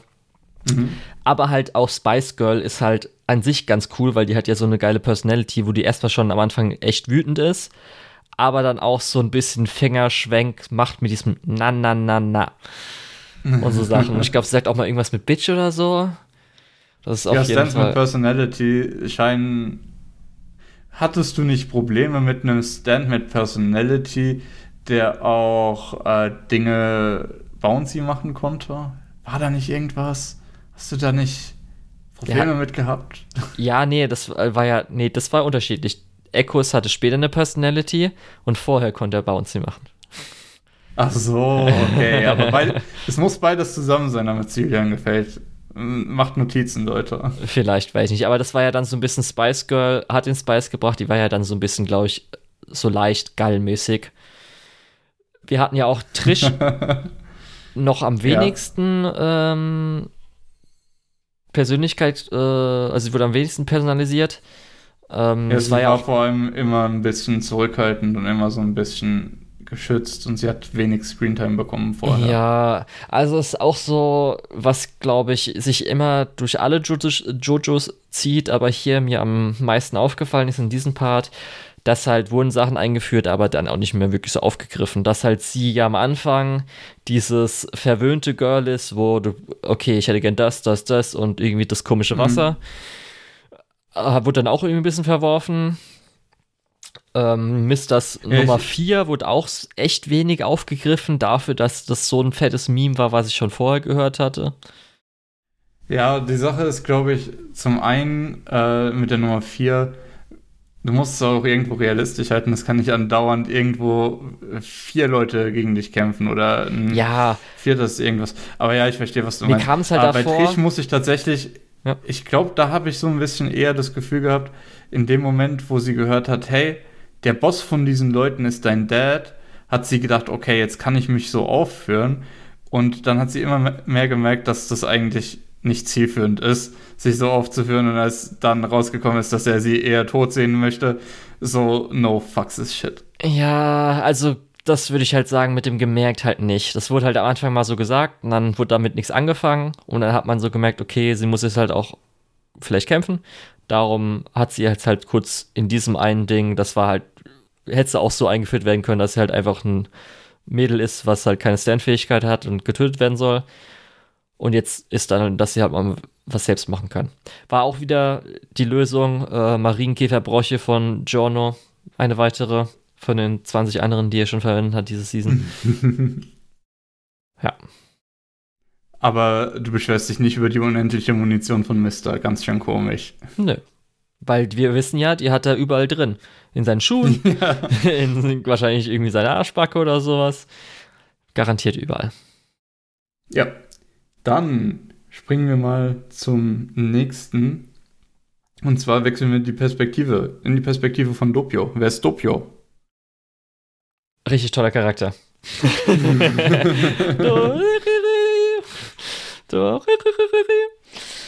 Kann ich leider nicht so gut. Ich habe es versucht, aber ja. ich habe versucht ja. zu üben, kann es aber einfach nicht so gut. Du hast es buchstäblich geübt. Traurig. Ja, ich kann dieses kann ich nicht. Dieses geht gar nicht. Äh, aber man kann ja zumindest festhalten, Doppio ist eine alternative Persönlichkeit von dem Boss, den wir jagen. So seine versteckte Persönlichkeit. Ähm, Oder der Boss ist die versteckte Persönlichkeit. Dö, dö, das kann natürlich auch sein. Und der Boss leitet ihn so ein bisschen dazu, äh, die Leute loszuwerden, die ihn jagen, ohne sich selbst zu zeigen. Clever. Äh, und wir haben, glaube ich, das erste Mal einen Standkampf zwischen zwei Personen, die nicht direkt mit dem Antagonisten oder dem Protagonisten affiliated sind, äh, sondern mit jemanden, den man vorher als Antagonisten gesehen hätte, mit dem Leiter der, des Hitman Squads, äh, mit Nero und auf der anderen Seite Doppio, der ja kind of der Boss ist, aber kind of nicht. Und es ist keiner von unserer Jojo-Gruppe dabei in diesem ja. Kampf. Ich merke, du willst Neros äh, anderen Namen nicht sagen. Risotto? Ja. ich weiß nicht mehr, welcher von beiden Namen äh, verwendet wurde, aber ich glaube, Nero hätte sich cooler angehört. Ich glaube, Risotto, Risotto wurde schon verwendet, Name. ja. Risotto ist schon der bessere Name auch. Gut, dann. Äh, und sein Stand ist natürlich Metallica. Wie, wie wurde der übersetzt? Weiß ich gar nicht mehr. Weißt du nicht mehr? Nee. Ich guck noch mal nach, vielleicht finde ich es raus und du erzählst uns irgendwie kurz, Metal irgendwas. Und du erzählst uns kurz, was du zu diesem Kampf denkst. Also ich habe schon gesagt, Doppio ist halt super. Also erstmal, dass er halt dieses komische, weirde Ding hat, wo er dann äh, seine Augen in verschiedene Richtungen guckt, ganz dumm guckt, weil er dann angerufen wird, in Anführungsstrichen, vom Boss, der seine alternative Persönlichkeit ist. Was dann passiert? Er sucht dann irgendwas in der Nähe, was er als Telefon verwendet. Als erstes ein Frosch. Und dann telefoniert er halt mit Frosch und dann ist er halt ganz normal, in Anführungsstrichen. Und bekommt halt gesagt, dass er halt in seiner äh, Persönlichkeit als Doppio äh, irgendwie die äh, Bucciarati-Truppe finden muss. Und dann wird er halt von Risotto äh, angegriffen. Also es wird erstmal, Risotto kommt natürlich dahin und fragt sich, okay, was ist das für ein komischer Typ, kenne ich den und so weiter. Und dann wird ihm schnell klar, oh, okay, der hat anscheinend was mit dem Boss zu tun. Jetzt muss ich ihn angreifen. Und weil eigentlich der Boss äh, nur die King Crimson Fähigkeit hat, hat halt Dobbio, ist eigentlich kein Stand-User, bekommt aber zumindest diese 10 Sekunden in die Zukunft schauen von äh, Boss irgendwie zur Verfügung gestellt. Mhm. Und dann äh, ist es halt so, dass Risotto mit seinem Metallica-Stand, der halt, was wir am Schluss erfahren, ähm, das kann alle, alles Eisen in der Umgebung nutzen und formen kann. Das heißt auch aus deinem Blut und aus den Steinen, wie auch immer. Äh, damit kämpft gegen Doppio, der halt dann 10 Sekunden in die Zukunft gucken kann und dann irgendwie seine Strategie irgendwie anpassen oder so.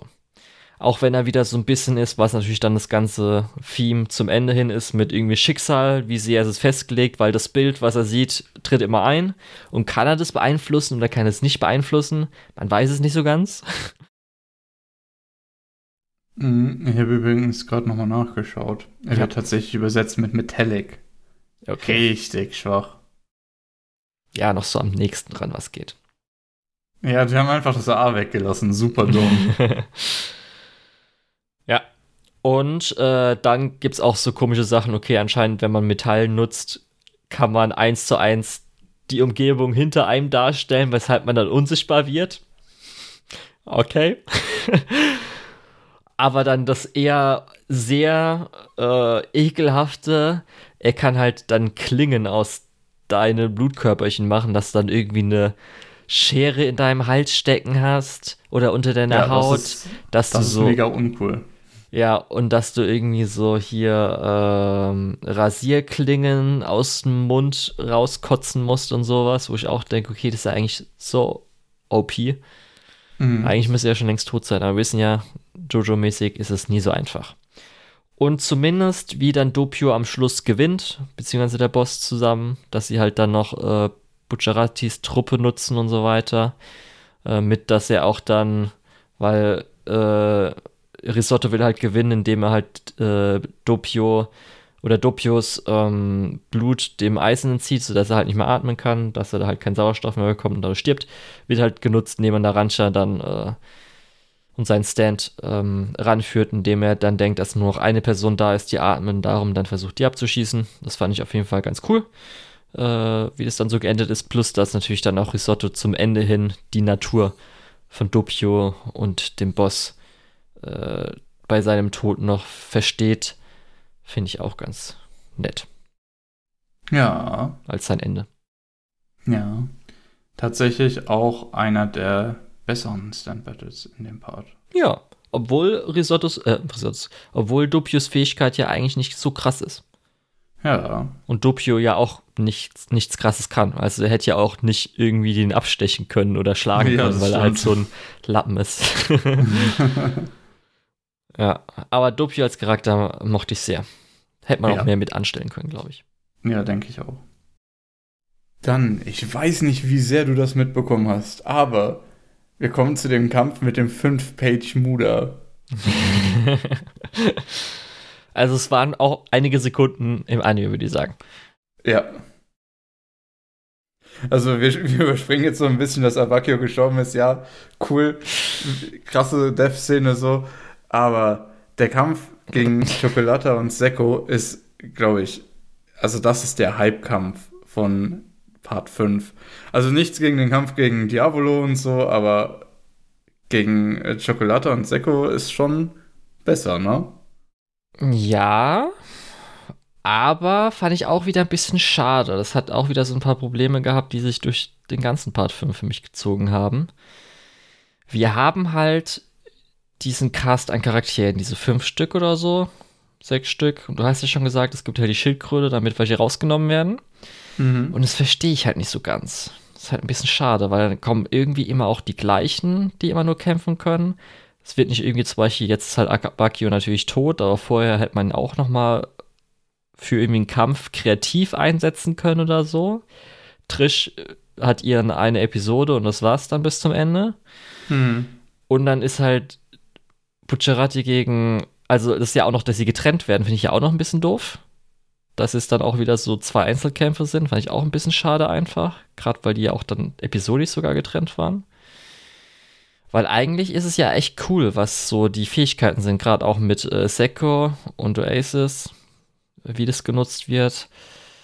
Green Day ist halt auch wieder, soweit ich dann auch gelesen habe, kann ich mir gut vorstellen, dass es ein bisschen umfunktionierter Purple Haze war. Dass Mhm. da, weil irgendwie anscheinend soll auch mal Fugo vielleicht äh, Verräter werden und dass dann so ein bisschen da Ideen umfunktioniert wurden. Mm, fand ich zumindest äh, ganz cool, weil es wieder drei Episoden waren. Das heißt, wurde dann auch wieder äh, ein bisschen mehr gemacht. Plus halt äh, Chocolata mit äh, oder gegen Giorno und Mister ist halt auch cool äh, genutzt worden. Mit halt auch so diesem Wirbelsäule schlängeln, dass er sich irgendwie trennen konnte. Okay. Und natürlich in den Episoden hat man auch zum ersten Mal gesehen, dass vielleicht ein Charakter aus äh, den vorigen Parts zurückkehrt, was natürlich immer Hype ist, wenn das passiert. Ja. Du hast vorhin noch was ganz anderes gesagt.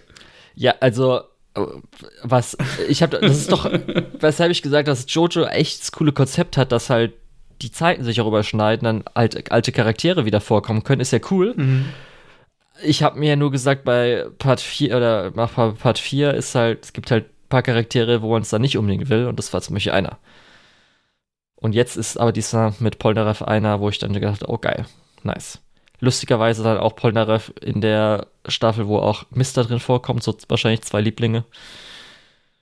Habe ich mich dann gedacht, ach geil, freue ich mich, wenn die interagieren. Mal gucken. Ja, aber was, was sagst du zu Polnareff im Rollstuhl dann letztendlich? Ja, hat halt auch nicht so viel gemacht. Ich dachte auch so, okay, Ja, genau. Das ist nämlich das Problem mit der ganzen. Nummer. Er macht halt gar nichts. Ja, also ich habe auch aufgeschrieben, keine Interaktion mit neuen Charakteren ist schade. Dann, okay, nächste Episode wird er trotzdem noch eine Schildkröte, aber selbst dann ist er halt auch nur so, nicht Polnareff, sondern einfach nur eine Stimme, die Informationen gibt, weil ich halt ein bisschen doof fand. Das, das ist halt auch so dieses Meme und Polnareff wird zur Schildkröte. Ähm, ich weiß nicht, inwieweit dir das geläufig ist oder war. Ähm, es war eine ganze Zeit lang recht bekannt so. Nee, Äh, wusste ich nicht. Nee. Das, das hat man den Leuten gesagt, um zu zeigen, du kannst Jojo nicht spoilern, wenn du was sagst. Ähm, die Leute können unmöglich wissen, ob das tatsächlich passiert oder nicht, weil es ist so quatschig, ähm, dass du einfach, na, Ja. Ich fand auch, apropos quatschig, den Flashback ein bisschen quatschig. Wird irgendwie aufgebaut, wurde Ace begegnet, hat dann irgendwie da, weshalb auch immer überlebt und hat dann zufällig auch diesen Pfeil mal da dran gebracht.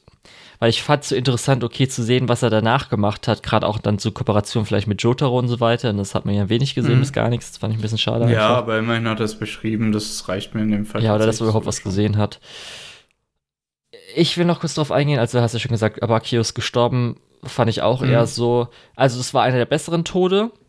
Wie es passiert ist, fand ich auch in Ordnung. Ich glaube, viele haben sich auch beschwert, weil sie gedacht haben, okay, äh, wieso steht ihr jetzt alleine da und wieso sind die anderen nicht da? Man hat ja gehört, dass die sich irgendwie versteckt hatten, dann erst dazu kamen, das fand ich in Ordnung.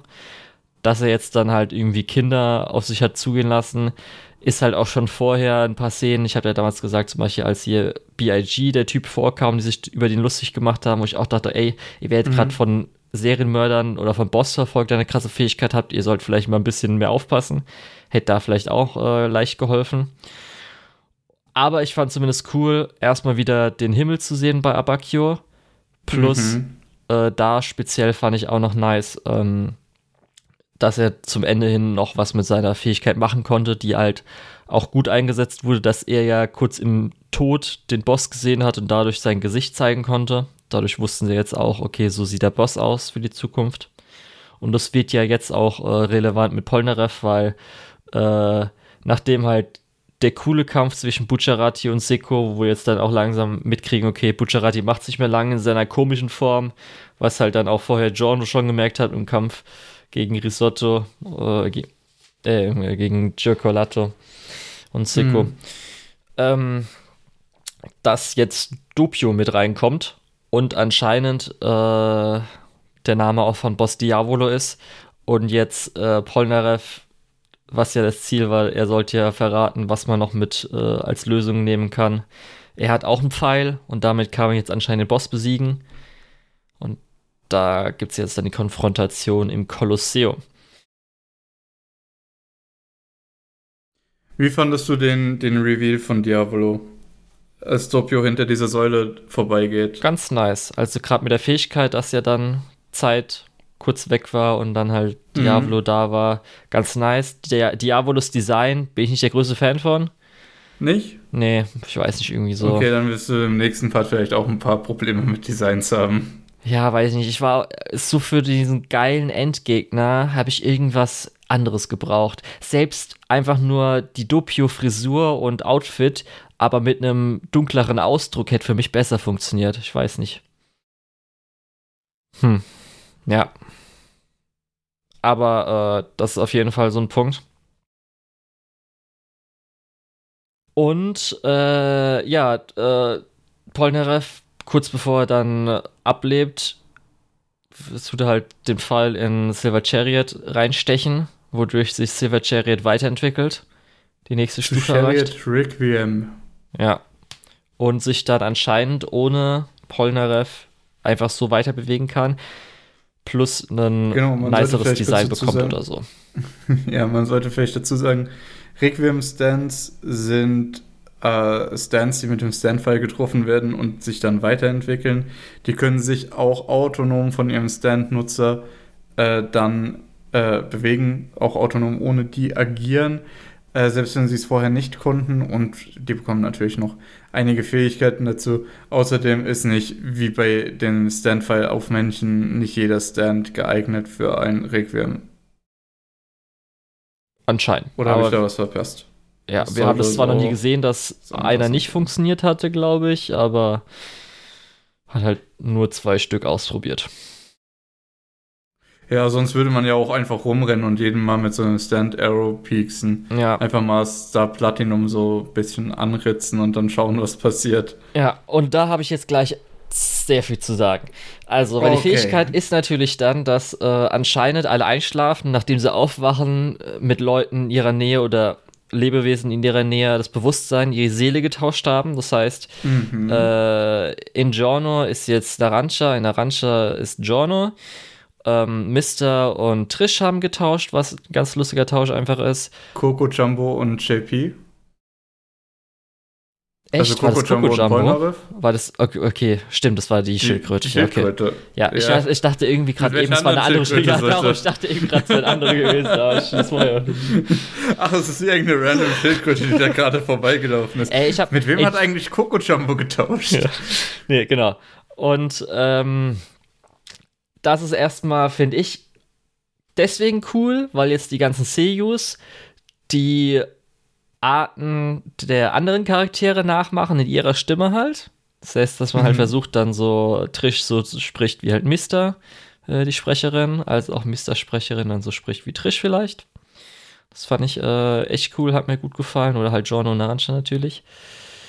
Ich musste aber auch echt ein bisschen lachen, dass jetzt Trish hat halt echt keine wirkliche Screentime bekommen, durfte nicht kämpfen, Aktionen machen. Und jetzt, wo halt Mister in Trish Körper ist, ist es halt einfach so, so viel wie alle Folgen davor so ungefähr.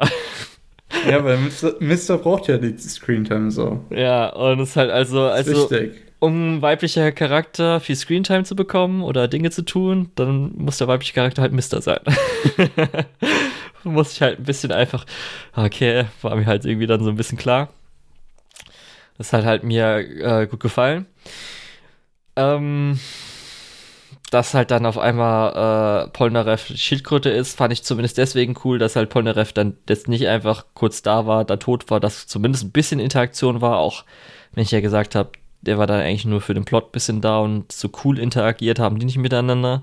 Das fand ich da ein bisschen schade, gerade weil ja Pondarev so der ähm, Gag-Charakter ist, der halt immer auch einen guten Spruch dabei oder da drauf hatte. Das heißt, da war er mir ein bisschen zu ernst. Das fand ich ein bisschen schade. Ja. Er ist halt auch erwachsen geworden. Genau. Und dann ist natürlich die Frage, okay, erstmal, äh, sie müssen halt dann Requiem den Pfeil abnehmen. Da kommen so ein paar Sachen, dass sie halt nicht mit äh, ihren Stands angreifen können, weil dann die Stands sich gegen sie richten. Und die Frage ist natürlich, okay, äh, der Typ, der jetzt da liegt, erstmal wissen sie nicht, wer das ist. Als auch fragen sie sich, okay, ähm, mit wem hat er getauscht? Und auch, wo ist der Mhm. Boss jetzt auf einmal? Weil der Boss hat ja anscheinend uns angegriffen. Oder Polnareff angegriffen. Ja. Und da kommt halt so ein bisschen was zusammen. Da ist ein bisschen Rätsel dann halt, dass sie sich auch langsam erschließen, okay, Diavolo hat jetzt hier die gespaltene Persönlichkeit. Ähm, Bucciarati, der ja eigentlich in seiner normalen Form jetzt beim Ableben ist, dass er jetzt nichts mehr sehen konnte und so weiter, eigentlich sterben konnte, kriegt jetzt eine, äh, einen zweiten Versuch, in dem er jetzt einfach den Diavolo-Körper übernimmt. Das heißt, weil ja seine Seele theoretisch dann äh, aus seinem Körper gehen würde, äh, wurde es halt damit nochmal umgangen. Und äh, dann wird der Pfeil fast ähm, geholt. Aber eine weitere Person stirbt halt, sehr unzeremoniell. Narancha ja, ist halt da einfach ich auch tot. gedacht, was ist hier los? Auch noch mit Also der Naranja wurde richtig verarscht. mit der wirklich ah, 0815 Deathlag davor. Ja. Da will ich nämlich noch drauf eingehen, das haben wir kurz ausgelassen am Anfang von Green Day, als Narancha irgendwie ja die Schildkröte hochwirft und dann stirbt, ist da so ein Austausch zwischen Trish äh, und Naranchan, wo halt irgendwie so Trish sagt, dass sie irgendwie pisst ist, dass äh, Bucciarati die alle so eiskalt behandelt und dann aus dem Nichts irgendwie so Narancia sagt, sie wolle angeblich mehr über Bucciarati wissen und ihre Gefühle klären, wo ich dachte, okay, der wollte wahrscheinlich vielleicht irgendwie so einen Plotpoint reinbringen, dass irgendwie Trish jetzt Naranch, ähm, Trish äh, irgendwie ähm, Bucciarati mag oder so. Und jetzt nehme ich die Death Flag in Episode 34. Wir hatten ja schon vorher gesagt, dass Narancia damals auch da mitgeht, weil er irgendwie gesagt hat, dass Trish so wie er wäre. Sagt er halt Narancia das typische Oh nein, wo ich dachte, okay, Narancia stirbt am Schluss, aber noch in der gleichen Episode hätte ich nicht erwartet. Ähm, ich werde nach Hause gehen, wieder lernen und Trish werde ich irgendwie dahin bringen oder irgendwie nach Hause bringen oder sowas. Und wirklich drei Minuten später ist er halt einfach tot ohne irgendwas. Und auch nur das Einzige, was dann noch passiert, ist halt, dass Giorno was über ihn drüber wechseln lässt und ach, hi, Fugo. Man sieht auch mal kurz eine Szene von dir. Als einziges Mal noch. ja, stimmt. Da sieht nochmal irgendwie eine Blende zu ihm, der irgendwo komplett random ist. Ja, einfach in der Gasse kurz sich umdreht. Komm, also das war für mich. Ach, da hast du wirklich gemerkt, in Part 5, es wurden halt so mal kurz Konzepte so leicht, mal ein Satz, aber dann auch wieder verworfen. Aber da hat man sich wahrscheinlich schon gedacht, ah, ich hätte doch mal kurz sowas gesagt, bringe ich wieder rein. Und sonst auch an Charakteren, zum Beispiel, man wollte vielleicht Narancha und Trish da irgendwas, Interaktion mit reinbringen, aber es wurde, hat halt nicht stattgefunden, weil halt die Stand-Battles waren und zwar immer nur für den gleichen. Darum ist halt auch Mister und Giorno so als Duo herangewachsen, weil die halt sich gegenseitig irgendwie. Äh, weil die halt einfach Screentime bekommen. Richtig, aber da muss ich jetzt auch sagen, das äh, gebe ich jetzt auch schon mal, das hätte ich eigentlich, glaube ich, zum Fazit erst gesagt. Ich finde halt Giorno als Charakter, der hat halt so ein paar Persönlichkeitssachen, die aber nicht herausgestellt werden. Der ist halt schon ein bisschen flach, oder? Also, ja, le Giorno ist halt schon so, hat halt nicht so viel Charakter. Leider, wenn du zurückschaust, trifft es auf fast die ganze Crew zu. Die haben leider alle nicht so wirklich viel Charakter. Die sind zwar alle nicht total einseitig, aber so die paar Sachen, die sie haben, werden nicht so, so gut entwickelt, wie man es sich vielleicht wünschen würde. Ähm, Gerade wenn man dann mit Part 4 vergleicht, wo ja wirklich jede Figur ihren Character Arc bekommt, sogar irgendwelche Antagonisten, die nur für eine Folge auftauchen, kriegen dann irgendwie einen Character Arc und nochmal äh, drei, vier Szenen mehr, wo man mehr versteht, was so deren Deal ist. Das fehlt halt in Part 5 leider komplett. Ja, man hat halt Abacure so ein bisschen als Charakter, dass er halt dann natürlich John nicht vertraut. Mister ist halt am meisten charakterisiert. Mhm. Bucciarati halt dadurch, dass... halt auch eigentlich nur so als Good Boy. Ja, Bucciarati hat halt noch so die meiste Charakterisierung, dass er halt zum Zielspalt war und dass er so zwei Gangster ist, aber halt trotzdem noch gut. Und Giorno hat halt höchstens, dass er halt anscheinend fast immer richtig liegt und halt recht hat. So ein bisschen.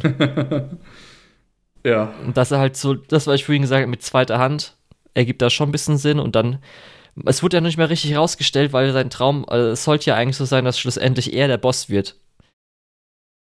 Und man hat zwar gemerkt, okay, manche vertrauen ihm jetzt und er hat halt immer dann so, so den Plan gehabt und dann wurde auch mal so gesagt von Mister, irgendwie ist es so, dass wir ihm immer vertrauen oder so. Hm. Aber das wurde halt nicht so wirklich dann am Schluss rausgearbeitet. Zum Beispiel, greife ich schon mal vorweg, die letzte Szene, wo er dann äh, Giorno, Mister nebendran, der Schildkröte, hier den Kuss bekommt und halt dann man sieht, okay, er ist, er ist jetzt anscheinend der Boss der Organisation, hat ja. halt sich richtig unverdient angefühlt. ja, das stimmt, das kommt ein bisschen plötzlich. Ja, es war halt irgendwie so, das, was er wahrscheinlich machen wollte, dass er halt ähm, zwar versucht, ein bisschen zu lenken, aber halt, dass er nicht auffällt. so ist er jetzt auch für mich metamäßig in dieser ganzen Staffel. Ja. Ja. Und das ist halt ein bisschen schade. Das hat halt dann Naranjas Tod war halt so dann der Punkt, wo ich dachte, okay, ja gut, äh, das ist genau das, wie ich alles bis jetzt hat in dieser Staffel. Und ich hoffe mal, gerade weil die ähm, Endgegner in Jojo, die Bosse, sind ja meistens, dass die ja nochmal einen richtig geilen Charakter haben. Das heißt, da wäre die Konfrontation wahrscheinlich nochmal geil. Mhm. Und da kamen auch echt nochmal ein paar interessante Punkte rein, wie sie halt jetzt dann äh, Chariot Requiem aufhalten mit auch einem Nicht-Stand-User und irgendeiner hat eine Persön äh, die gespaltene Persönlichkeit drin. Wie dann halt King Crimson versucht, bestimmte Dinge zu machen, zum Beispiel dann Trish gleichzeitig tötet, aber sich dann auch zum Pfeil hin Das funktioniert alles danach, finde ich, richtig gut. Also 36 ja, bis 38 cool. Bis halt dann auch so ein bisschen, äh, weshalb dann Giorno gewinnt, fand ich dann auch einfach, wow, okay. Das fand ich echt nicht so gut. Ja. Das ist einfach Was nur sagst du denn zu dem endenden Opening? Äh, genau, aus Episode 37 kommen erstmal die Töne. Das hat mir gut gefallen. Das war wieder so ein Ton-Opening. Das fand ich super. Mhm. Und dann, äh, ich glaube aber, ich, entweder das oder erst in Episode 38, eins davon, fand ich die Dio-Pose von Giorno richtig geil im Opening. Hat mir richtig gut gefallen. Okay, sehr gut. Ja. Äh, was meinst du zu der, äh, zu dem, ja, zu der karmischen Strafe von äh, Diavolo? Ja, ist in Ordnung. Ich, ich finde, Diavolo ist halt ein interessanter Charakter, weil er sich halt komplett von allen anderen, ja, von allen Beziehungen eigentlich lossagt. Ja. Und das ist ja so sein ganzer Deal, dass er sich komplett von allem lossagen möchte. Und dann diese wiederholenden Tode, das ist ja das, wovor er Angst hat. Dass jemand anders ihn umbringt, dass jemand Mhm. anders ihn irgendwie äh, in die Misere bringt. Und dass er zum einen da teilweise irgendwie um Hilfe bittet, zum, äh, was ihm schon komplett zuwider ist, und zum anderen halt auch einfach immer wieder von random Leuten umgebracht wird. Es ist ja nicht mal irgendwie, dass er äh, von der Klippe stürzt oder so, sondern er wird immer wieder umgebracht. Ja. Und das ist so heftig. Das ist noch mal heftiger als äh, Kira, der sich dann umgedreht hat, obwohl er vielleicht sich nicht hätte umdrehen sollen. Ja, ich glaube, äh, zu dem Zeitpunkt ähm, konnte ich ihn nicht so ganz wertschätzen, weil ich einfach, wie man jetzt kurz die letzten zwei, drei Minuten dahin gekommen äh, ist, war ich halt ein bisschen enttäuscht. Mhm. Weil das halt Jojo, wir haben krasse Fähigkeiten, wir haben auch vorher so coole Sachen, wie das zum Beispiel noch Trish äh, den Pfeil mit ihrer Fähigkeit nochmal wegwirft. Die haben Bucciarati, der irgendwie nochmal mit Superman was ganz Cooles gemacht hat, mit auch der, habe ich jetzt schon so oft erwähnt, aber einfach der Himmel, wie der dargestellt wird in Jojo, mit diesen goldenen Wolken und so weiter, ist halt mega geil einfach. Und wie sich dann halt Bucciarati auch verabschiedet, das fand ich ein guter Tod zum Beispiel, hat mir gut gefallen. Aber dann ist halt wirklich einfach äh, Giorno gewinnt, indem er halt einfach äh, den Win-Button drückt. Okay, ich habe jetzt Requiem und der kann jetzt dieses ganze Sch Wahrheitszeug, Ja, aber- Schicksal. Man, man muss fairerweise auch sagen, dieses äh, sein Stand mit dem Pfeil zur Requiem zu machen, wird auch die ganze Zeit als I-Win-Button Genau. äh, Aber ich fand halt richtig, ich hätte es halt Also besser es gefunden, Ist nicht irgendwie. Ja. wenn es eine Fähigkeit Okay. gewesen wäre, die nochmal irgendwie was anderes außer, okay, ich habe jetzt einfach den fetten Hardcounter gegen dich, sondern nochmal interessant eingesetzt hätte. Er hat ja nicht den fetten Hardcounter gegen ihn. Er hat einfach den fetten Hardcounter gegen alles. Ja, was ist denn nochmal jetzt eigentlich genau, dass er einfach die Wahrheit festlegen kann? Irgendwie sowas. Ja, ich weiß nicht mehr ganz hundertprozentig, weil irgendwie, äh, das war ja irgendwie dann sowas mit halt, weil er sagt ja auch am Anfang, dass er Gerechtigkeit, also sein Traum ist ja ein gerechter Traum. Und dann sagt er, äh, die Gerechtigkeit, also seine Fähigkeit ist, glaube ich, so, dass, ähm, ach verdammt, wie war das nochmal? Also, die Wahrheit legt er fest und die Wahrheit ist nämlich immer gerecht oder andersrum. Gerechtigkeit ist immer Wahrheit oder sowas. Und darum funktioniert er halt dann äh, King Crimson nicht. Und es war halt so ein bisschen gerade auch noch mit der nächsten Episode, wo es dann leicht so wirkt, entweder dass es äh, mit diesem Schicksalsthematik nicht gut genug vorher gelegt wurde. Du, du sprichst von Oder- dem Epilog mit Rolling Stone. Genau, dann versucht wurde im Ja. Nachhinein nochmal entweder es zu begründen oder den Leuten, die es nicht gecheckt haben, weil das einfach ganz leicht eingestreut wurde, nochmal zu verdeutlichen, das Schicksal, also Schicksal ist das Theme von Part 5. So ein bisschen. War dann so, Ja. ah, okay, ich weiß nicht, gerade auch noch, weil es zu antiklimaktisch war, irgendwie so der Endkampf, plus dann noch kommt auf einmal so zwei Episoden mit diesen Rolling Stones, war ich dann am Schluss, gerade auch, weil ich ja auch vorher er- das, die ersten zwei Drittel von Part 5 nicht gerade so begeistert war, wie zum Beispiel bei Part 4, war da am Schluss so schon Enttäuschung von Part 5 übrig. Ja, ich mochte den Epilog noch ganz gerne, um da noch einen Spruch dazu zu machen. Aber ich muss fairerweise auch dazu sagen, äh, nochmal anzufangen, Part 5 zu schauen und sich auch nochmal ein paar Gedanken darüber zu machen, hat mir schon so ein bisschen die Augen geöffnet, dass Part 5 schon eher deutlich mehr Schwächen hat als Part 4. Weil beim Schauen von Part 4 nochmal ist mir klar geworden, ey, das Ding ist ja so gut. Hä, da sind so viele Dinge, die man auch einfach nicht so auf dem Schirm hatte.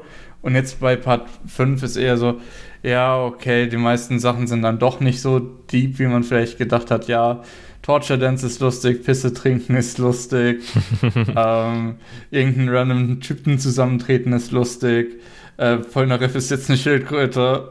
Oder jetzt also ein Geist. Ja, ja. Er lebt als Geist also da, da, sind so viele äh, Dinge einfach, die zusammenkommen, wo man sich während dem Schauen wo ich mir während dem Schauen gedacht habe, ey, ist schon voll cool und ist schon echt nice und so. Aber jetzt so im Vergleich und so mit ein bisschen mehr Hindsight. Es gibt schon ein paar Themen, die sind echt cool. Gerade so dieses, äh, die Gruppe von Bucciarati, die durch ihre äh, Beziehungen zueinander äh, stärker werden und der Boss, der eben genau solche Beziehungen nicht zulassen will. Das Thema Schicksal, was du schon gesagt hast, was ich sogar als ja eher über, ja, äh, äh, über dann sehe. Also so Schicksal und Determinismus und so weiter mhm. sind. Also ich kann es eigentlich nicht mehr sehen. Da habe ich eigentlich keine Lust mehr drauf. ähm, ja, so Sachen gehen dann auch im, äh, in der Folge zu Folge äh, ein bisschen unter. Naja, insgesamt ist halt immer noch gut, aber ich muss auch sagen, hat mir jetzt nicht so gut gefallen wie beim ersten Mal. Ja, die Elemente waren halt da und da hätte man viel mehr mitmachen können. Das Mafia-Setting mhm. hätte man nochmal mehr ausspülen können. Selbst im Epilog hätte man es dann nochmal aufgreifen können. Die Charakterinteraktion hätte nochmal noch mal besser, dass zum Beispiel auch mal Giorno irgendwie viel mehr in die Gruppe reinkommt, weil irgendwie wirkt er bis zum Ende hin, bis auf Mister noch so wie ein Fremdkörper in dieser Gruppe. Mhm. Und dann halt ähm, diese Schicksalsthematik nochmal besser, weil diese Deterministik, ich habe mal ein bisschen online, was Leute cool finden, wie das umgesetzt wurde. Und dann fand ich schon so, oh, okay, das ist wirklich sehr, ähm, wie soll ich sagen, sehr, äh, äh, nicht wenig, sondern leicht so vielleicht drunter. Da hätte man nochmal einmal vielleicht nochmal eher mit dem Hammer draufhauen können. Oder so ein paar Sachen öfters mal so in Verbindung setzen können und sowas. Das hat mir leider ein bisschen gefehlt. Und dadurch, dass wir jetzt einen großen Cast hatten von Anfang an, war halt das mit diesem Anfang, dass wir erstmal die sechs Episoden haben und so, war schon auf jeden Fall alles, was man ein bisschen besser, glaube ich, hätte machen können. Weil ich habe auch, kann ich jetzt schon sagen, danach gemerkt, ich habe jetzt schon auch Part 6 angefangen. Mhm. Und ich habe echt gemerkt, okay, dadurch, dass wir am Anfang halt mit Jolene so diesen einen Charakter haben und dann vielleicht kommen jetzt nach ein paar Episoden mal so ein zweiter oder ein dritter dazu und die Backstory hat man auch nicht so ganz. Das wirkt halt schon viel, viel, viel besser für den Charakter oder für die Charaktere, dass ich schon merke, oh, okay, das ist jetzt irgendwie dann gerade, äh, funktioniert für mich besser. Und es hätte vielleicht irgendwie Part 5 ganz gut getan oder dass man halt nicht einzeln, dass man irgendwie zu zweit alle mal in der Interaktion das Ganze weiterbringt und sowas. Ich weiß nicht. Das fand ich auf jeden Fall leider nicht so gut. Äh, war dann am Schluss, gerade wirklich am Schluss war ich enttäuscht. Das letzte Drittel war ich bis dann dem Finalkampf, also dem Ende des Finalkampfs, war ich auch noch gut dabei. Danach war ich dann so, oh, okay, ähm, wird gerade für mich die Luft rausgenommen und dann bin ich schon auf einem enttäuschenden Ende so rausgekommen. Aber so äh, hatte halt viele Sachen, die cool waren. Wir hatten ein paar coole Fights. Ich habe ja schon gesagt, die Stands, Designs fand ich gut. Äh, Charaktere, gerade auch natürlich Mister hat mir gut gefallen. Jono ist halt ein bisschen so, ähm, hinter den ganzen anderen Jojos bis jetzt leider zurückgeblieben. Ist nicht so schlimm wie jetzt ähm, Jonathan, glaube ich. Aber selbst Jonathan hat für mich ein bisschen mehr Charakter gehabt, glaube ich, sogar als Jono. In bestimmten Punkten. Ja. Ja. Also gibt es dann nächstes Mal Part 6, wo du dich schon mehr drauf freust? Ja. Auf jeden Fall. Gut. Ich freue mich schon auf Part 7, wenn wir den dann endlich im Podcast besprechen können. Irgendwann. Dazu muss er nur erstmal animiert werden. Außer du willst mal etwas ganz Besonderes Neues machen, eine Manga-Folge. Nö. Gibt's den ein- Ist der Manga schon bei Part 7? Wahrscheinlich nicht, ne, in Deutschland. In Deutschland, ich glaube nicht. Ich guck mal kurz, Part 4 ist. Ich glaube, in Frankreich ist äh, Jojo krass beliebt. Und also auch der Manga vorher schon, vor dem Anime. Mhm. Ich glaube, bei uns ist es tatsächlich ein bisschen noch hinterher. Oh, ich glaube, die sind noch nicht mal bei Part 4, kann es sein? Das kann gut sein. Okay, Part 4, äh, das erste Volume kommt im Juni diesen Jahres. Das heißt, dauert noch ein bisschen bis Part Ja, 7 da. also dauert noch ein bisschen bis Part 7. Okay, vielleicht ist da wirklich schon der Anime vorher da. Es ist in jetzt, also äh, Part 6 kam 2022 raus? Dra- ja, ich glaube, die letzten Folgen liefen 23. Okay, ja gut, dann sage ich mal drei Jahre. Dauert noch ein bisschen. Vielleicht Ja. nächstes Jahr die Ankündigung, würde ich mal tippen. ja, es kann schon sein. Also wenn es 20, äh, Part 5 war 2018, Part Mhm. 6 2022, was vielleicht länger gedauert hat, als Äh. man wollte, aber selbst, Die, die ersten Folgen von Stone Ocean kamen 2021 Okay. und der zweite Satz kam dann Ende 22 und der dritte Satz dann Anfang. Nee, im Dezember 22. Die letzten zwei Drittel kamen dann doch in recht schneller Abfolge hintereinander. okay, ich sag frühestens Ankündigung Ende des Jahres. Ja, also viel früher würde ich damit nicht rechnen. Ankündigung. Gut, Was danach dann, kommt, dann sind wir, dann sind wir aber auch durch für heute, oder? Ja. Da haben wir ja schon wieder so einen riesen Part Jojo weggeschafft. Wahnsinn. Oh ja. Bleibt nicht mehr so viel übrig, was wir da an Anime schauen können. Äh, ja, dann würde ich so langsam schon zum Abschied übergehen. Mhm. Ich bin der Lukas oder der Tetz und unter der Tetz findet ihr mich auch auf meiner Anime-List. Bis zum nächsten Mal. Ich war der Julian, mich findet man unter Lukol, L-U-K-E-O-H-L auf meinem List und auch auf Twitter. Die Schande der deutschen Lizenzierungslandschaft ist Non-Biori Nonstop, Bacano, Aria The Animation, Gridman Universe, Monogatari außer Bark und Kiso Monogatari, Natsume Book of Friends, Kaichi Ultimate Survivor, One Outs, Karano Kyokai Mirai Fukuin, Initial D, Shiki, Shinsekai Yori, Shoujo Kageki Revi Starlight Movie und Today's Menu for the Emir Family.